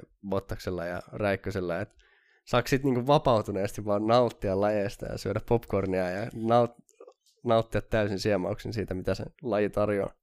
No niin, mä voin muistaa, että itsellä tuli vähän niin kuin sellainen pieni tauko tavallaan siinä, kun tota, se Pro GP-kauden jälkeen, kun siinä oli niin kuin tottunut siihen, että Räikkönen on taistelemassa mestaruudesta joka kausi, sitten Niin, sen no jälkeen ei totta. enää tullut. Mut, ja sitten tuli vähän niin kuin missattu muutama ihan hyväkin kausi. Kyllähän siinä niin kuin oli just, 2010-luvun alussa oli niin kuin, itsekin ehkä vähän silloin missannut niitä, mutta et siinä, siinähän on oikeasti ollut muutama aika mielenkiintoinen kausi. niin kuin oli just vähän niin kuin monta eri tallia niin kuin heittämässä tota kortea kekoa, että oli McLarenia ja Ferrari ja tietenkin muistetaan Red Bullin niin kuin valtakautena, mutta ei ne, sekään ollut niin kuin ihan niin itsestäänselvyys joka kausi. Ei se oli ehkä lä- lähinnä niin kuin just 2013 ja ehkä 2012 jossain määrin, mutta tota, ne, ne just ekat Fettelin mestaruusvuodet, niin siellä oli kuitenkin aika hyvin pakka sekaisin. Niin, että tavallaan mm, musta tuntuu, että se enemmän oli vähän sellainen, oli niin kuin vähän teini, että silleen, ei oikein nähnyt niin kuin muita syitä kuin tota, olla isänmaallinen ja Niin, seurata niin. suomalainen, niin ehkä nykypäivänä, jos sit käy niin, että tota, suomalaiset tippuu tota, F1, niin sitä tulee seurattua edelleenkin, vähän niin kuin kuitenkin fanittaa ihan muitakin kuskeja senkin, tai niin kuin muita kuskeja senkin perusteella, kuin mikä kansalaisuus on, että Niin, ja sittenhän ainakin voi valita ihan, ihan pelkästään taitojen ja niin kuin omien mielenkiinnon kohteiden perusteella sen lempikuski ei tarvii vaan katsoa lippua. Eihän me voida Formula 1 seuraamista kuitenkaan lopettaa, kun meillä on tämä huippusuosittu podcast. Ja me ollaan ihan niin kuin, tota, naimisissa tämän konseptin kanssa nyt jo tota, kuuden jakson jälkeen. Joo, se on myöhäistä Vai joka, vaikka itse asiassa on seitsemän. Ei kun niin, niin me missattiin, me ei tehty sitä pre-seasonia. Ei silloin, sitä me ei tehty. Jep, kuusi siis. Kohta me ollaan jo niin, tota, nine months, yhdeksän, sitten meillä on jonkinlainen vauva. ja- Oi voi, pidetään jotkut bileet ja Jep. Niin kymppi, kymppi, kymppi tota, jakson jälkeen pitää olla joku, funny miitti. eh, niin, joku, joku spessu, spessujakso. Ja, Joo, jep. näytetään kasvumme. Jumalauta. Mut joo, rupeskohan tää ole tässä. Tässä on Joo. taas ihan hyvät, hyvät lörinät ollut. Niin Jep, toi, näyttääkö toi kahta tuntia jo tossa? kaksi tuntia yksi minuuttia, mutta siellä on kyllä aika monta minuuttia alussa tota, tyhjää, että ei tule olemaan lopullisesti ihan niin pitkä, Joo, mutta lähes, lähes kaksi tuntia. No toivottavasti oli taas ihan teidänkin, tota, meidän kuuntelijoiden mielestä niin kuin tota, mielenkiintoista keskustelua ja nauti, tota, nautitte tästä kahden tunnin tota, flörinästä tai vähän alle kahden tunnin. Joo, se on sitten tosiaan, tällä viikolla ei ole kisaa. Nyt on siis tiistai. Öö, ensi viikolla alkaa sitten tosiaan kolmen viikon putki. Meidän pitää Keijon kanssa vähän onnistua kiristää tätä tahtia, että sit meilläkin tulee niinku ihan oikeasti tiukat paikat täällä. Et. Jep. Et tota, aina, aina pystyy nyt ollaan niinku, tota, viimeistä viisi jaksoa tota, järjestetty tässä, että ollaan tota, Niken luona mikkien kanssa tota, hoidettu tämä face to face, mutta ehkä tulevaisuudessa saattaa olla, että onnistuu myös niinku netin välityksellä etänäkin nämä jos se helpottaa jotenkin aikatauluja paremmin. Joo, pitää, pitää sekin ottaa, ottaa niin kuin vaihtoehdoksi. Tietenkin tämä on kuuntelijoille ehkä kivempi tämä ratkaisu, mutta tota... Niin, joudutte kuuntelemaan sitä mun niin kuin, kuulokkeiden tota, vähän sanotaan rapisevaa tota, mikkiä vähän enemmän. Mutta joo, et, e, hyvä uutinen on se, että mullakaan ei nyt ensi viikonloppuna ei ainakaan, tai siis silloin Ranskan GP-viikonloppuna ei ainakaan, ja mun mielestä ei sitä seuraavanakaan ole viikonloppuna edes töitä, että periaatteessahan sen voisi kisapäivänä jo ainakin mun puolesta, mutta katellaan nyt, ei, ei nyt ennenkin ollaan lupailtu ja Oikein mielelläni tulisin tänne katsomaan. Mä haluan kuunnella lisää Zuuselaa ja sen sijaan, että pitää kuunnella Brandelin tota, Hamiltonin ass Niin, kyllähän se näin on. Mutta sitten ensi viikolla tai sitä seuraavalla viikolla, varmaan alkupuolella nyt viimeistään luulisi tulevan podcastia. Kyllä te huomaatte, te jotka tätä kerran seuraatte, niin... Niitä ekit. Niin, mutta kiitos kuuntelusta. Moi moi. Moi moi.